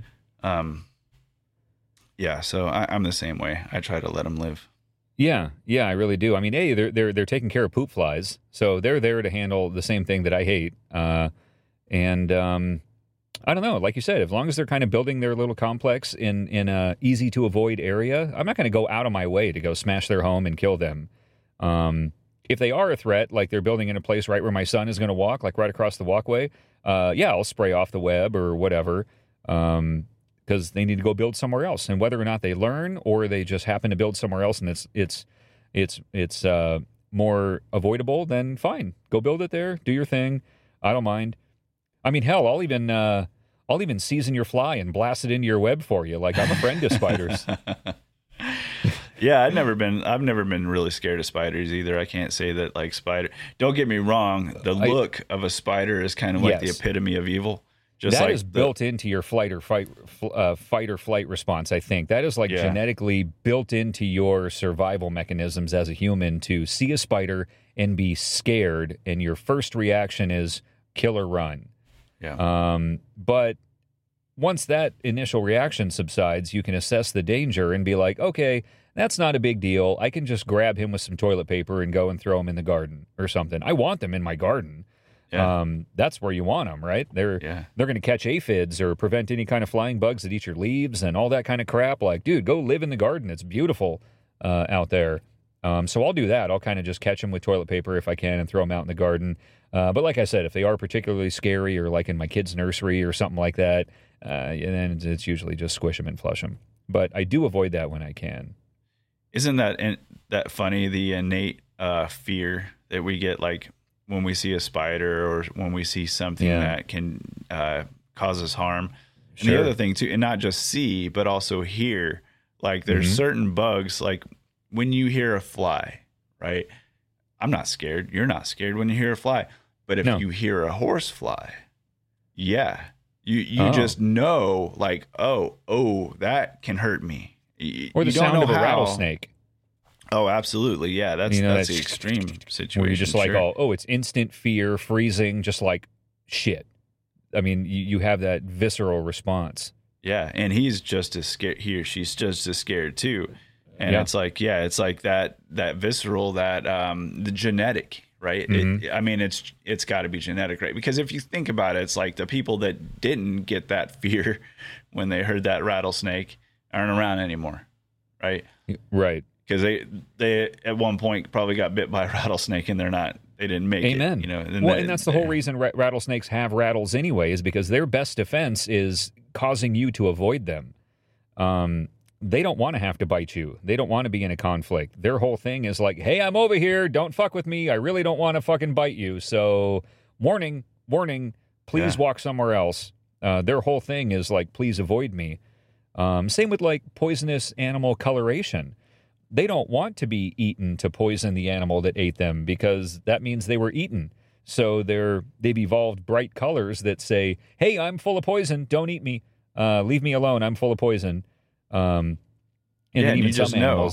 Yeah, Yeah, you just yeah, know yeah. by looking at it, right? It's it's like you're universal like- language. Same with poisonous snakes, right? You can at a glance typically tell which snakes are poisonous and which ones are like constrictor rodent eaters. Yeah. Um, maybe there's some exceptions to that. I'm no snake expert, but typically you can see like the slender, shinier ones are poisonous, and certainly ones with colors on them are more poisonous, and the ones that are thicker and stronger, uh, well, are, are going to be more likely like constrictor type rodent killers and really good to have around the house. Yeah, and it's like those bright colors, right? The ones that just kind of say warning to you, like, Yeah. Whoa, you're Notice like- me. Yeah, or, or like the um the Black Widow. You see the the the Uh-huh. hourglass on the Black Widow. Like Yeah, yeah. if that doesn't instill the the epitome of fear in your body, like I don't know what does. It's like, and if, you think about it too, it's like okay, I see the belly of a Black Widow and it's got an hourglass on it. Yeah, I'm staying away. Dude, just the shape of a Black Widow's body, like the big, thick body and those creepy ass legs, just the second you see one, your first reaction is, oh, fuck. Like it's just fear, instant fear. And then you assess the situation and decide what you're going to do. But your first, like, visceral response of seeing a Black Widow, at least for me, I think for everybody or most people, is just like, oh, shit. When you, like, turn over something in a garage, like pick up a box that's been there a while, or you, like, you know, you move something in a garage and then you uncover one and it's just there. You're just like, ah! you just Yeah. jerk backward, you know, just like, oh, fuck. Uh, and it, it's it's like a, a whole feeling that goes running through your body real quick. Like it's very visceral. Yeah, we have brown recluses here, and Those are gnarly, aren't they? Yeah, they are. I, you know, I think they might be more abundant than I'm actually aware of. Here's the thing like, I'm just kind of not scared of spiders that much because, like, I don't know. I've never had a problem with a spider. I can't say that I've had a problem with a brown recluse or a black widow. I've encountered a black widow in an uncomfortable situation where they were like under the uh, the um, underhang of a, a trash can. You know, sometimes they they tend to like to be around those areas where that you kind of thing. Yeah. yeah, that is Yeah. a little scary sometimes, right there. You go and go grab a garden tool that's leaning up against the house in the backyard you haven't touched in a few months or whatever, and whoa, shit, there's a black widow on there. yeah, yeah, and and I saw I found a, a brown recluse one time. Uh, my buddy was over here, and it was inside like a little slim trash can that I had, and we looked in there, and we're like, okay, yeah, that is a fiddle. Um, that's on on the back of that thing. Uh, that is a brown recluse. So we just took the trash can and like threw it out of the man cave. But you know, A fiddle. They have like a fiddle shape on them. I don't. I don't know anything about brown recluse. Yeah, it's kind of like a um, kind of a jagged fiddle. It, it's almost All it's right. almost hourglassy a little bit, uh, but Hmm. it's kind of just uh, you have to look one up and see what it looks like. But you know, they're they're not the most atrocious thing. But if you look at the fiddle, you can kind of see that it, it says poison. You know, it's All like right. it's like yeah, poison. Um, so you can just tell that you get that kind of that shrill that goes up your spine, and you're just Yeah, like, yeah. yeah, yeah. Yep.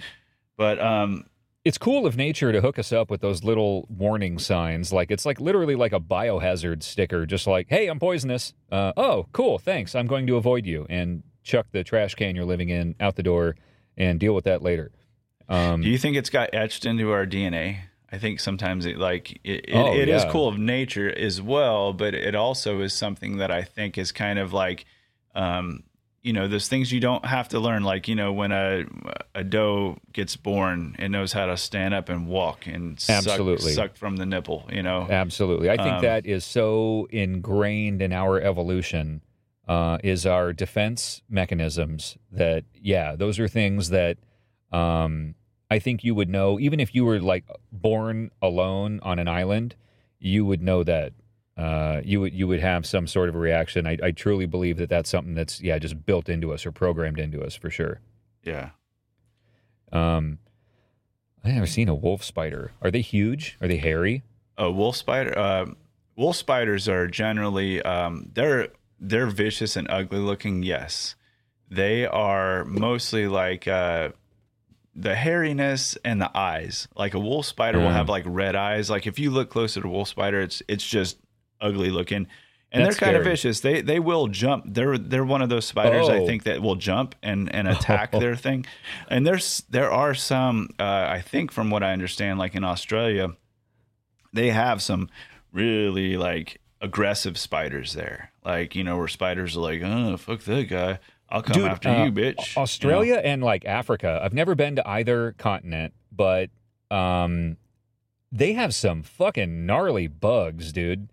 Uh, I don't want any part of any of that kind of shit, dude. The stuff I've seen from Africa, like monster mosquitoes and bird spiders and stuff like that, and I think Australia has the same, like gigantic insects that will just eat you whole, like man eating.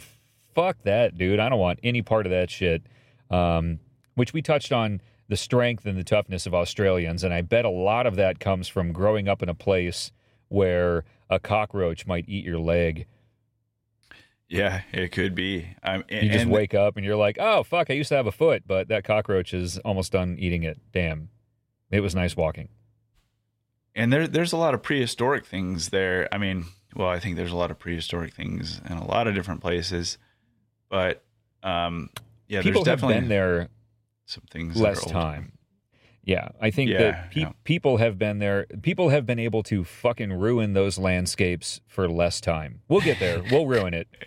Uh, we just haven't finished Just give yet. us the time. you Just to give, us a the time. chance, Wait, man. Is there Yeah, a valley pygmy- there that hasn't been ruined? There, I'm, I want to build a home there. Yeah, yeah. Like, oh, wait a minute. Humans haven't totally fucked up this landscape yet. Uh, we got some work to do. So we better build a lot of houses and uh, get to work because nature is prolifer- proliferating. Blah, blah, blah. Nature is proliferating over here, and we got to do something about that. Humans can't let that fly. So, real quick, D, would you be down to take a piss break? sure. Yeah. Okay. Absolutely. Uh, quick pee break. Leave your recording running. We'll be right back. All right. That uh, that was satisfying. You feel better, D? I do. I do. And you know, I was thinking something too while I was out there. It's like, you know, sometimes before the podcast, I think like, oh, what are what are we going to talk about? You ever get that thing where you're like, oh, what are we going to talk about? But it always happens where we always come up with interesting conversation. We always have interesting conversation, not come up with it. Oh, dude, I've been I've been planning on bringing up poop flies for a week now. I don't know about you, but that I couldn't ah. wait to talk to you about poop flies. Oh, okay. Well, maybe it's not such a special event then. Never mind. No, this was all this was all mapped out, totally written. okay. All right. Yeah. Poop flies were in our destiny. Yeah. it was inevitable. We had we had to discuss poop flies in detail, in depth. Poop flies on episode 19. Oh, so I should just name the episode "Poop Flies." Yeah. Oh my god. oh no, no. Oh, it's gonna be Oh, that. Oh, I know. dude, you, dude. Okay, so I did actually, I did jot something down. I try to keep notes like through the week, like things that I go, oh man, that's interesting. Maybe I'll bring that up. Uh, and I rarely ever use them, so the list just gets longer, and I hardly ever cross any off. But I did write something down this morning while I was changing my son's clothes. My my seven month old, um, he's wearing onesies still, and Yeah. It made me think of something that has always bothered me, and I solved the problem, and then the industry made the problem worse. Okay, so t-shirts. Sounds Have like a always had- conspiracy. Yeah. It- oh, oh, dude, yeah, okay, this is right up your alley. Like, I don't know how they're making more money off this. Um, I think they're just doing it to be dicks. Ooh, I So- love it. Yeah. Uh, t-shirt manufacturers used to put a fucking tag on the back of your neck, like right around the collar. There was a little tag there that talked about, you know, being made in Bangladesh and here's how to wash me and what size I am. Yeah. Uh, it was a small tag and easily cut off. And I have always been, uh, I don't know, kind of anal or obsessive compulsive about always cutting the tags off my t-shirts. I can't fucking stand the itch on the back of my neck, so I always cut the t-shirt tag off. Right. Uh, Simple, quick, easy solution. Um, T-shirt companies became hip to that need. Oh, people don't like tags, so we'll make what they call a tagless shirt. Um, so now instead of having an actual tag on the upper neck part of it or whatever, they print size large, made in Bangladesh. Here's how to wash me in four languages and all that shit, right? Printed right on the top of the shirt. Cool, problem solved. But not really, because tagless shirts are not fucking tagless. Now they've replaced the small, easy to cut off tag at the top of the back of your neck with this fucking four foot long material tag that's like down around the side of your waist or whatever. Like, it's on the left hand side every time, right? it's always on the that? left. With Yeah. a spare button sewed onto it. Like, god damn it. I, I don't want a tag. And you're marking this as a tagless shirt, but you've put in this this enormous ribbon of material in an area that keeps tickling my fucking side. And I, I, I'm, I'm furious about it. And what made me think about it is when I was changing my son, I got him some new onesies Uh, because he goes through them pretty often, and we're always trying to go dig through the dryer to find a clean onesie and whatever. And I'm just like, fuck it, I'm gonna go buy 20 onesies. Like I never want to dig through a dryer for a onesie again. I'm gonna buy way more than we need. He's gonna grow out of them in a month, but I don't care. They cost like six dollars. I'm gonna go buy a fucking cartload of onesies. So that's what I did, and I just bought a million onesies at Carter's. Uh, and they're all really great material, super soft, kind of stretchy. They have no tag in the upper neck, but all of them have this monster ribbon tag on the side, like I think you I think you're right, it's the lower left side, right around right right above the waistline, that's uh fucking enormous. And my little tiny baby with super soft baby skin has this huge fucking tag scraping against the side of his body. I'm like, dick move. Why why the fuck do I need this monster scroll of information on a onesie? How much information do you really need to put on there? You're writing a book? Is it a fucking bedtime story? What the fuck? Yeah, that is annoying. And it's also annoying too because sometimes when you cut it off, it's more annoying when you cut it off than when Yeah. when you didn't cut it. Like there's some of those where you, You get they that don't like want you to jagged cut sharp it off. edge left. Yeah, they don't want you to cut it off or something. It's like, hey, that thing is too big to begin with. Like, no, that shouldn't exist like that. No, no, there, there's not that much necessary information about a baby's onesie. It it's un it's ridiculous. And you're right. Sometimes you cut those off and you don't cut enough, so you're left with this little like uh, jaggedy kind of material shard right there that just scratches at you. Or worse yet, you cut it too short and you end up clipping a little bit of a hole in the uh, in the in the shirt or the onesie or whatever. I've done that. Never on his onesies, but I used to do that on my old my shirts when I used to cut the tag off. Well, I always cut the tag off, but I have nicked part of the shirt and then you're left with like a little hole right where the tag used to be. And then I'm just furious and throw the shirt away. I'm just it's fucking useless. You you've given me a shirt I can't use. I hate the tag. I've removed the tag and now I've ruined the shirt and I hate you all. I'm never buying your clothes again. Yeah, or or if you don't have scissors on hand and you just like you're in a hurry, you Oh, want to rip that rip thing off, you just rip Oh. it. Ooh, yeah, you, you know you can ruin a shirt like that. Mhm. That doesn't work out well. Yeah, No, then you're left doesn't with work just out. this this freaking trashed, ragged, white trash looking neckline where you just got a fucking big hole on the back of your neck. Yeah. No, nothing good there. yeah, just perforate that for me a little bit. Like, ha- Per- how about some plan on- preparation? Plan on me not needing that information forever.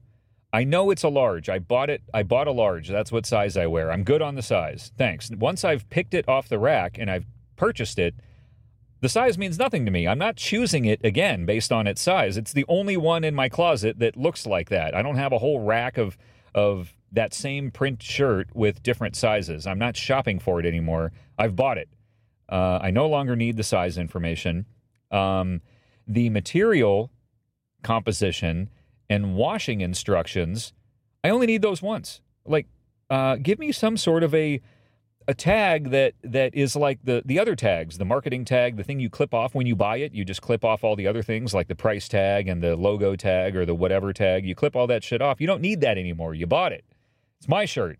I don't need the fucking logo on it anymore. And once I've bought it, I should like instructions. It should just be like, hey, here's what it's made out of. Here's how you wash it. Uh, read this tag once, clip it off, and then wear your shirt. Why do I have to keep the instructions on my shirt indefinitely? What what kind of a plan is this? Yeah, maybe it's some kind of legal thing. I don't know because you certainly don't need to know how to Oh. iron a onesie too, right? I'm Ooh, not. I'm is not it a planning legal thing i- like the mattress ironing- thing, Oh, where it's like, know. hey, this tag is mandatory, and if you remove this tag, you're violating law, and feds could will show up be. at your house. I mean, I wouldn't be so shocked, right? Because it's like, oh yeah, if you uh, if you dry this too long, it might turn, it might combust. You know, I don't, I, have no idea. Or But- maybe, it, yeah. What what is that shit? Is there like a, a shirt FDA, like uh, some FDA issues guidelines for labeling food? Is there some clothing uh, department? I certainly Where- hope not, because if that's the case, we've really become a really stupid, stupid people. Well, we, Like, I mean, uh, that's uh, yeah. that's not debatable. We are very stupid as a whole. In general, we are idiots. Uh, but yeah, the shirt thing, I don't get it. I don't need. I don't know why I need this much information. Um, I don't know why you've chosen to print it in three languages. Um, if I speak a different language and I'm buying a shirt in America, I would just assume I'll take it upon myself to translate that um, into whatever language I speak. Why, why do you need to print it in three different languages on my shirt? Why do I need all of the? Why do I even care where it's made? Is that important? I don't care if my shirt was made in Bangladesh or Singapore or Taiwan or fucking Los Angeles. I don't give a fuck. Uh, I chose the shirt and I'm buying it. I don't care where the cotton originated or where it was manufactured or what sweatshop it was sewn together in. I think what Do we're you? talking about is maybe maybe it's regulation. You know, oh, because trade regulation. Or Like- or yeah, or whatever kind of regulation. Like Oh. uh, sh- shirts need to have this. Like if Or they Bangladesh shall not be official. we institute like a like a shirt embargo, then uh, my Bangladesh made shirt is now uh, contraband. Could be, or any Hmm. shirt that's imported in the United States has to have a washing symbol on the left of on the left hand side towards Yeah, the tumble- bottom. You know, i don't know low. i'm just guessing. It, it, I might not be right about that. so but here's and here's my thing. I'm cool with that. Put that on a label, pin it to the shirt, or put it on one of those stupid little plastic tea holder things that you have to cut and pull off from each end or Mhm, whatever. Those fucking infuriating things. But at least they're one and done. Like pin it to my shirt, give me the information, my instructions, and pin it there. I'll remove it when I buy it and assume that I read the instructions and I know how to care for my shirt moving forward. Uh, why is it permanently sewn onto a tag that's scratching the side of my body? So, well, what is the story? I mean, we've all heard the jokes that have gone through, like when we watch stand up comedians about, like, oh, I'm so rogue. I go and I cut off the federally mandated um, mattress warning Oh, on my mattress mattress, you know, the mattress tag, like that whole thing, right? It was like um, the joke with that is always a, it's like a federally mandated mattress tag, right? I think that's the way Yeah. I understood it. Like like I just committed a felony by tearing a tag off my mattress. Yeah. So maybe that same kind of quote unquote regulation, I guess, maybe it exists for shirts. It's like, oh, Oh. if you're going to ship a shirt into the United States, it must have this exact tag here.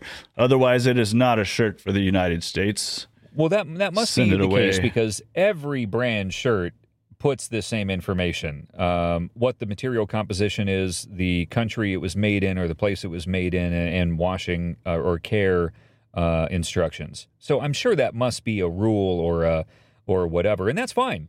What I can't get past is why does it need to be sewn onto the shirt? Why can't it just be an easily removable tag like everything else on a new shirt I buy? Because it's regulated. And you will Fuck that. remember, you will remember that it's regulated. Big shirt, man, ruining my life. Big shirt.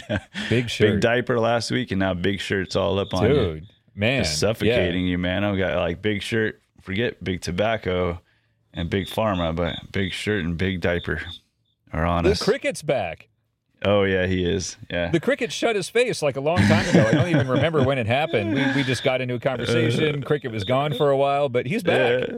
Maybe he like maybe he got some and now he's coming back and he's like, Hey, I got some. I'm ready for the next.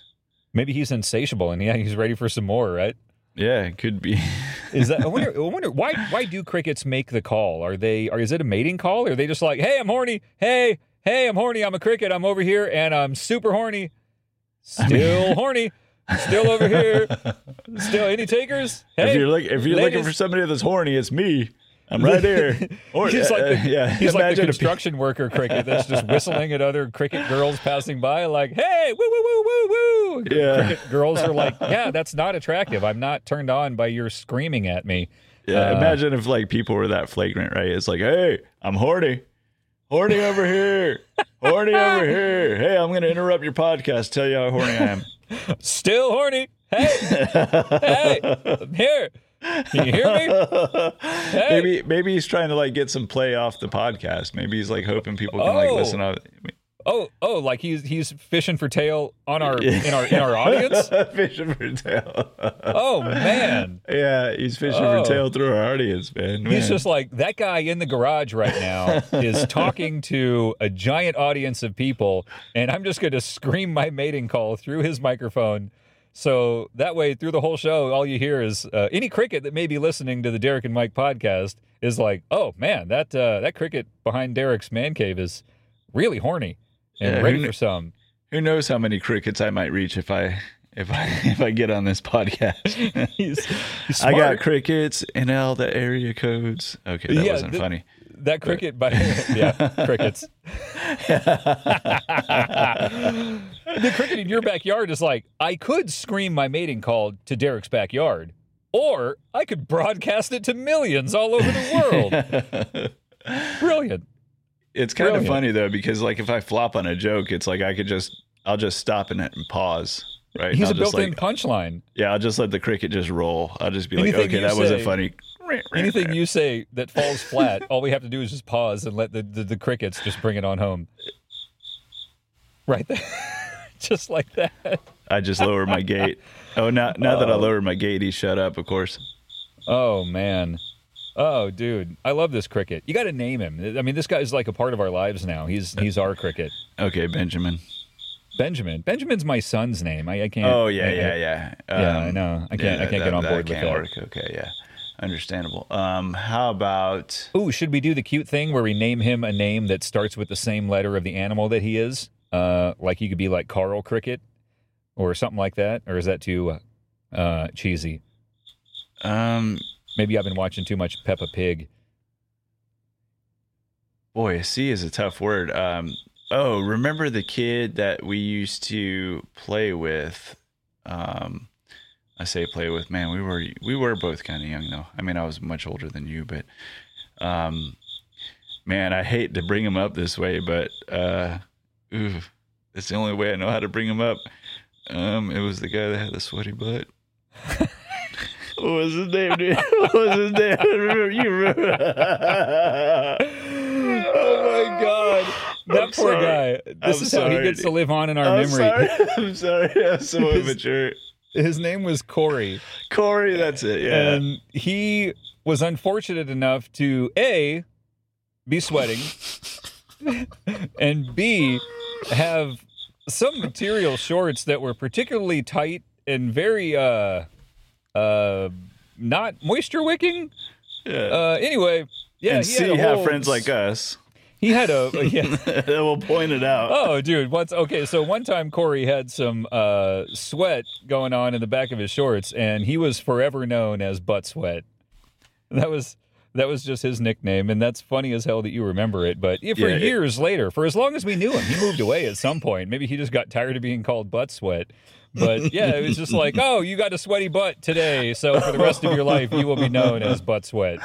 Well, I mean, come on. What were we? You you may have been like 13, and I was like 16, or I don't know, maybe Oh, no. dude, what do you expect? Uh, I mean, yeah, I dude, mean, come on. I mean, you've we got don't have sweat a coming through your shorts, your butt sweat. Like that's it. You you've like Yeah. Indians live that way, right? Native Americans, they would earn a name based on something they did or a personality trait or whatever. Like, uh, you know, like um, running horse or screaming eagle or uh fucking big nose john or whatever like they would just name you based on a character trait something that was prominent about you some something you did or whatever yeah, Uh, and you earned it. Yeah, yeah. yeah, and you know they weren't all cool. They weren't all Screaming Eagle and Bare Fist. I'm sure some of them were like Stinky Feet. You know, just like Totally. man, guy's Uh, fucking feet stink, dude. He's Stinky Feet. Stinky that's, Feet. that's just his name now. There was one guy at the Zen Center, and I love the guy, and he just happened to always walk with change in his pocket. And I, I, love, I love the guy. I love the guy. He's a, he's one of my favorite people, honestly. Um, and he has listened to the podcast before, so I'm saying this maybe. Well, I'm not saying it to cover. I do. This was the name that I told him that I said if if you had an Indian name, I would call you Walks with Change in Pocket. Walks with a jingle. Yeah, Oh, walks man. with a jingle. Yeah, walks with change in pocket. That is, that is hilarious, and and that's the kind of guy who's never going to be able to sneak up on you. Uh, you're going to hear him coming down the hall, where ching ching ching ching ching ching ching. You're just like, oh, here comes change in his pockets. Uh, man, But it's so funny though because right because I think as like from I don't know a native not a Native American but but obviously uh, I was going to say uh, a United States citizen or I don't know the world that we live in now we think that we need to name our kids like before they're born right we need to Oh. be like oh yeah we're going to name her Jennifer or whatever you know before they're even born but realistically like I feel like that name really needs to be something substantial. And and I admire the Native American way of like, no, we're not going to name you. Let's just see You how you act. your name. And you are, uh, you know, lies in the middle of the night. You know, what, whatever you are, it is. You are cries all night. Yeah. You're right cries now, all your name is poops on himself. We'll consider changing it when you stop pooping on yourself. Yeah. But for Yeah. now, your poops on self. yeah. Yeah, so like as you get older, like you just you're named as uh hasn't done much. Like that's your name for a while. Like, ah, what are you known for? Ah, it's hasn't hasn't done much. That's your name. Hasn't done much. And then one day you finally accomplish something, like you kill a buffalo, and they're like, Hey, now you're uh now you're uh you know, hunts with a spear. Now you got a name. Your name's Hunts with a Spear. Okay, Yeah. cool. That's way better than hasn't done much. Yeah, you know, I I, I kind of have so much respect for that kind I of. like um, that. Yeah. It, it's natural. It's it's I just something that should happen. I think. how that works in the society though. Like it's hilarious to name a baby poops on himself, but I wonder if they if they, if they did have like placeholder names where it's like, well, I mean, obviously he's an infant, so he hasn't done anything remarkable, so we haven't named him yet. When he, you know, when he uh, hunts down a deer or trips over a rock, then then he'll earn his name. But until he does something, we we just I don't know. What what is he just hey you or a kid or yeah? I wonder how that worked in Indian culture. That, Yeah, that's I a think- part of I Native think- American history I'd be really interested in. I think it, it's acceptable for it to be kind of anything until that until that uh, epiphany moment comes where you're like, oh, th- this is such and such. This is.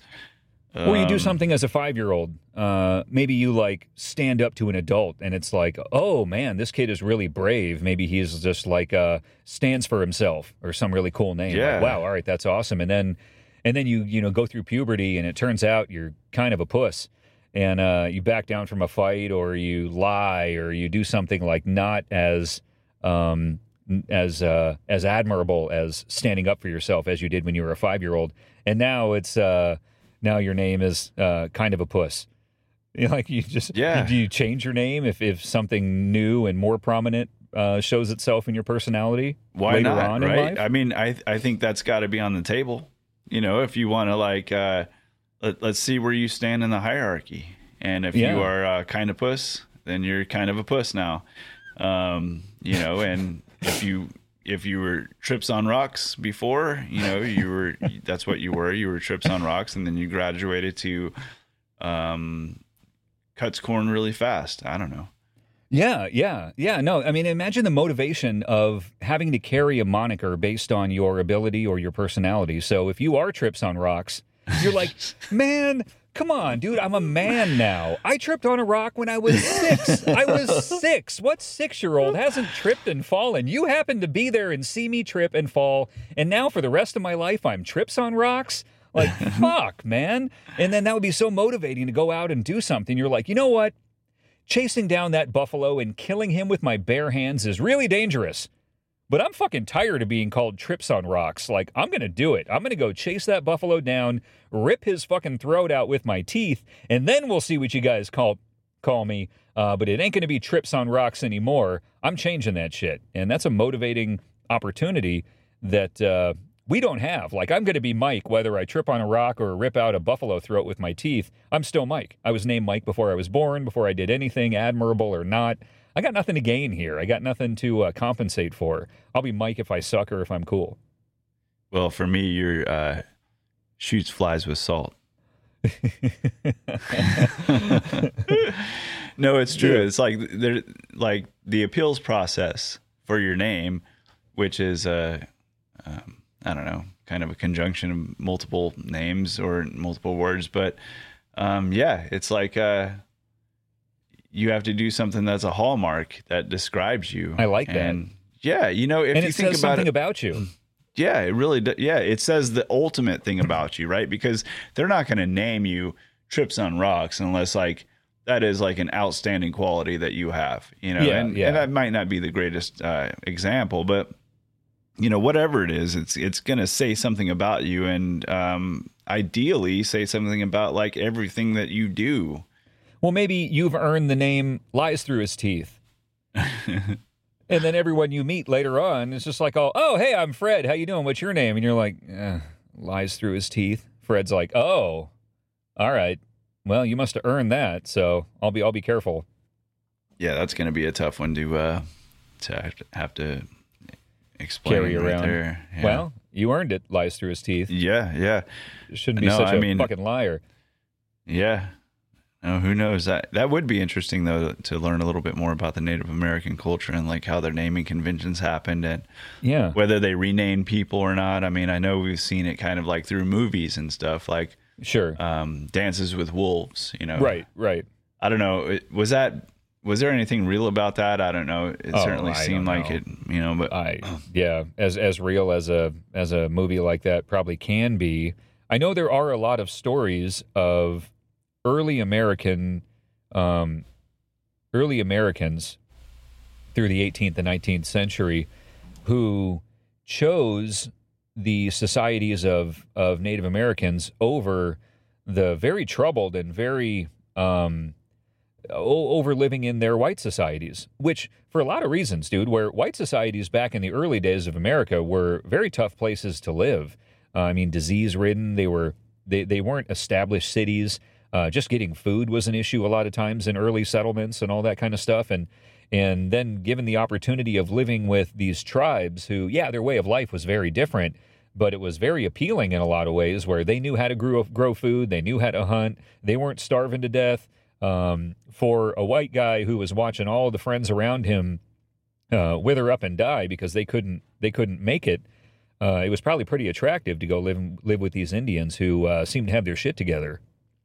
So there are a lot of stories of Americans just going to live with them. There's also a lot of stories of, um, like in Dances with Wolves, the girl was it Sigourney Weaver or who was the girl that uh, the white woman who lived with the Native Americans? Her name was Stands with a Fist. There's fucking cool example of a name. Stands with a Fist. She stood up for herself and uh, had her fists up. I, I I guess something like that. So her name became Stands with a Fist, and she was abducted or or taken in, whichever way you want to look at it, by the tribe.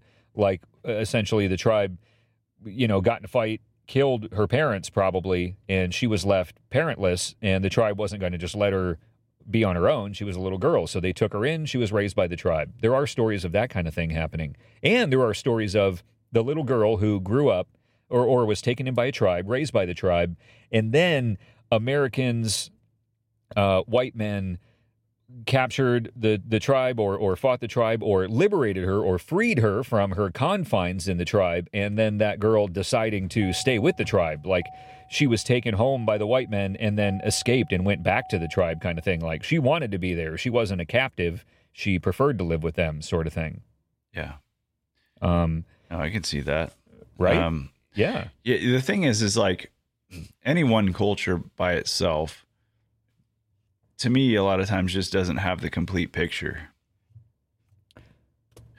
And like one uh, example of that is just that I do love how I mean, who can deny that Native Americans like the uh, how in tune they are with Mother Earth, like that that right there. I think that there's that's it was just a it's that is the beautiful thing that I see mostly about Native Americans is about Uh-huh. how how much they respected the planet that they lived on, how much they respected the um, buffaloes that they killed or wh- whatever it is that they killed and, and hunted in order to eat. You know, they they really respected that yep and um and then they had a spirituality about that too about the entire thing and like they just lived in more in tune with the earth more in tune with the earth's frequencies i think Um, yeah, I think in a lot of ways. I also think there's some misconceptions there.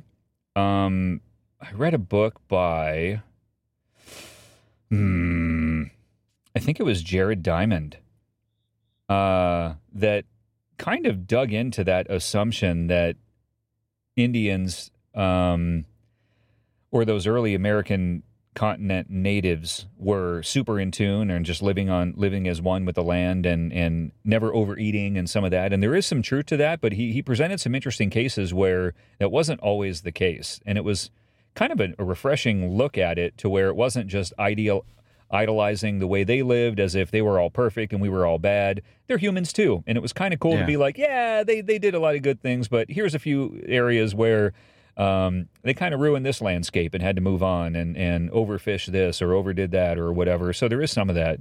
Um, I don't know why pointing that out is even important, but it was an interesting thing you brought up. I've never heard anyone highlight the downside of native culture. It's typically um, uh, idolized, isn't the word, but made to sound perfect when nothing human is perfect, right? Yeah, I mean, yeah, you're right. Like any way you look at it, we're still kind of a, a species that Totally. is about hierarchies. yeah, we're going to kill You our know. neighbors to get more food. Mm. Yeah. So there, there's like the uh, the political struggles and the um, trying to get a quote unquote ahead, Sure. and um, getting uh, you know getting an advantage on top of other people and Mhm. um, trying to maneuver their way up to the top, whatever it is that a human might think that that might be. It's one of the uglier things that I, I consider about us people is that um, Yes, it's why we have proliferated, though. It's why we've spread around. It's a, it's a detrimental and necessary ingredient in our, in our behavioral makeup. Um, so it's good and bad, like all of us. Well, here here's here's the quote that I would say that kind of represents uh, multiple situations that I think I've had in my life that would accurately explain somebody who has done something that I think is ugly, and it's only to the behest of the person that has done it. Mhm. But I say um, this, I, I might say like such and such is a person that will step on your neck to make them an inch taller. yeah, yeah, You Yeah, know, and, good, and uh, that that kind of right. That's actually something that I I invented, and not like not like it should be like prothlis proselytized or whatever that word is. but um, Have you been drinking, Derek? I have been drinking. Yeah, you got me. You got right, me. can pass. Okay. Um, but no, it's just like um, that. You know, I've I've seen that come out in some people where I, I just see Oh, that yeah. and I'm just like, oh, that's just so ugly. Um, and and that that's Yeah. kind of the the best way that I know how to explain it is when. Yeah, it's an um, ugly thing to recognize in someone else. Um, and we've talked about it before making someone else feel bad to make yourself feel worse or make yourself look better, chopping others down to pick yourself up, stepping on their neck to make yourself an inch taller. Um, all the same things, yeah, and all very revolting and, and all a big turnoff when you see that in someone else, especially when it's someone else you respect or love. Uh, it's got that extra bitterness to to seeing it, um, especially especially when you notice it in yourself. And I try to be aware of that. I think all people do. Some are better at it than others, but I don't think any of us are impervious to it ever happening. And when you even see the ink, the slightest bit of that show up in your own thoughts or behavior or words, it's just like, oh, oh, oh. Uh, to me, at least, I, I I'm instantly revolted by that in others and in myself, um, because what a what a bad thing that is. What what like a waste of energy. What a non-productive pattern that is. And and uh, yeah, no reason to beat that dead horse. But um, Yeah. there's no benefit to be to be had there. Yeah. Oh, You know. Also, whose neck is only one inch thick? If you're standing on someone's neck, you only get an inch taller. That guy's got a fucking pencil neck. Maybe you should be standing on his neck. Well, the point is, is that you squeeze the neck down until it actually crushes the um, the spinal cord, It gets to the Oh, spinal cord, oh, and then so that you, that's the inch. So the Oh, so it's Yeah. crushed all the way down to only being an inch thick. Oh man, man, Uh-huh. dick move, dude. yeah, yeah, Yeah. All right. Well, on that happy note, we should wrap. yeah. oh my God, we get into some fucking weird shit, Derek. I look forward to I look forward to our conversations every week. This is so much fun. I love staying Yeah. in touch with you Same here. um, more than we ever have in years. This Mhm. podcast has been um, a really great means for for talking to you more often. I love it. Yeah, same here, man. It's one of my favorite days. It is my. Who favorite else could. I? Who else could I talk to about our old friend butt sweat and poop flies? and uh, salt gun. Got to get the salt gun. Oh, dude, buy a salt gun. Bug-A-Salt. Go to their website, Bug buy a salt shotgun. You will never regret it. It'll be one of the greatest purchases you've ever done, and your wife will see you in a whole new light. You'll be you'll be a different level of man in your house when a fly comes into your house, especially a fucking biting horse fly. That Jesus Christ, if anyone needs a salt shotgun, uh, it's you guys. Um, so be a hero. Buy a Bug-A-Salt shotgun. And they're not a sponsor, but if you want to be a sponsor, you can be. Uh, they're like, well, we just got a free commercial. Why would we give you money? Why would we sponsor? You're promoting our product for free, and and Yeah, we can rightfully erase so. it. Yeah. They have made. We could erase it, uh, dude. They deserve the free promotion. They made an incredible product, and and uh, I don't even know if this was an industry that existed. I've never heard of any other salt shotgun meant for killing bugs, but brilliant. It's both fun and uh, effective, and goddamn, blow a fly away. Have a great day. Amen. But don't step on spiders. That's a dick move. I don't right? have anything else to say, but I agree. Yeah. I guess I'm just a little bit buzzed here. I'm just like, Oh, oh, oh, little bit Derek's buzzed. fading. Derek's Yeah. fading. All right, brother. Well, ton of fun talking to you. Have a great too, week- weekend, and uh, we'll talk to you next week. Sounds good, brother. Hey, this is Mike. Thanks a lot for listening. We really hope you're enjoying the show. We have a great time doing it for you.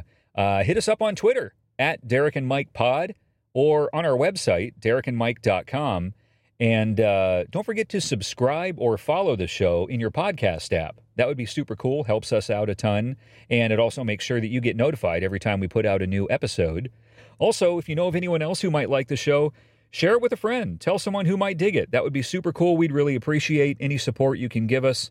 Uh, we really appreciate you, and we can't wait to talk to you next time. And until then, have a good one.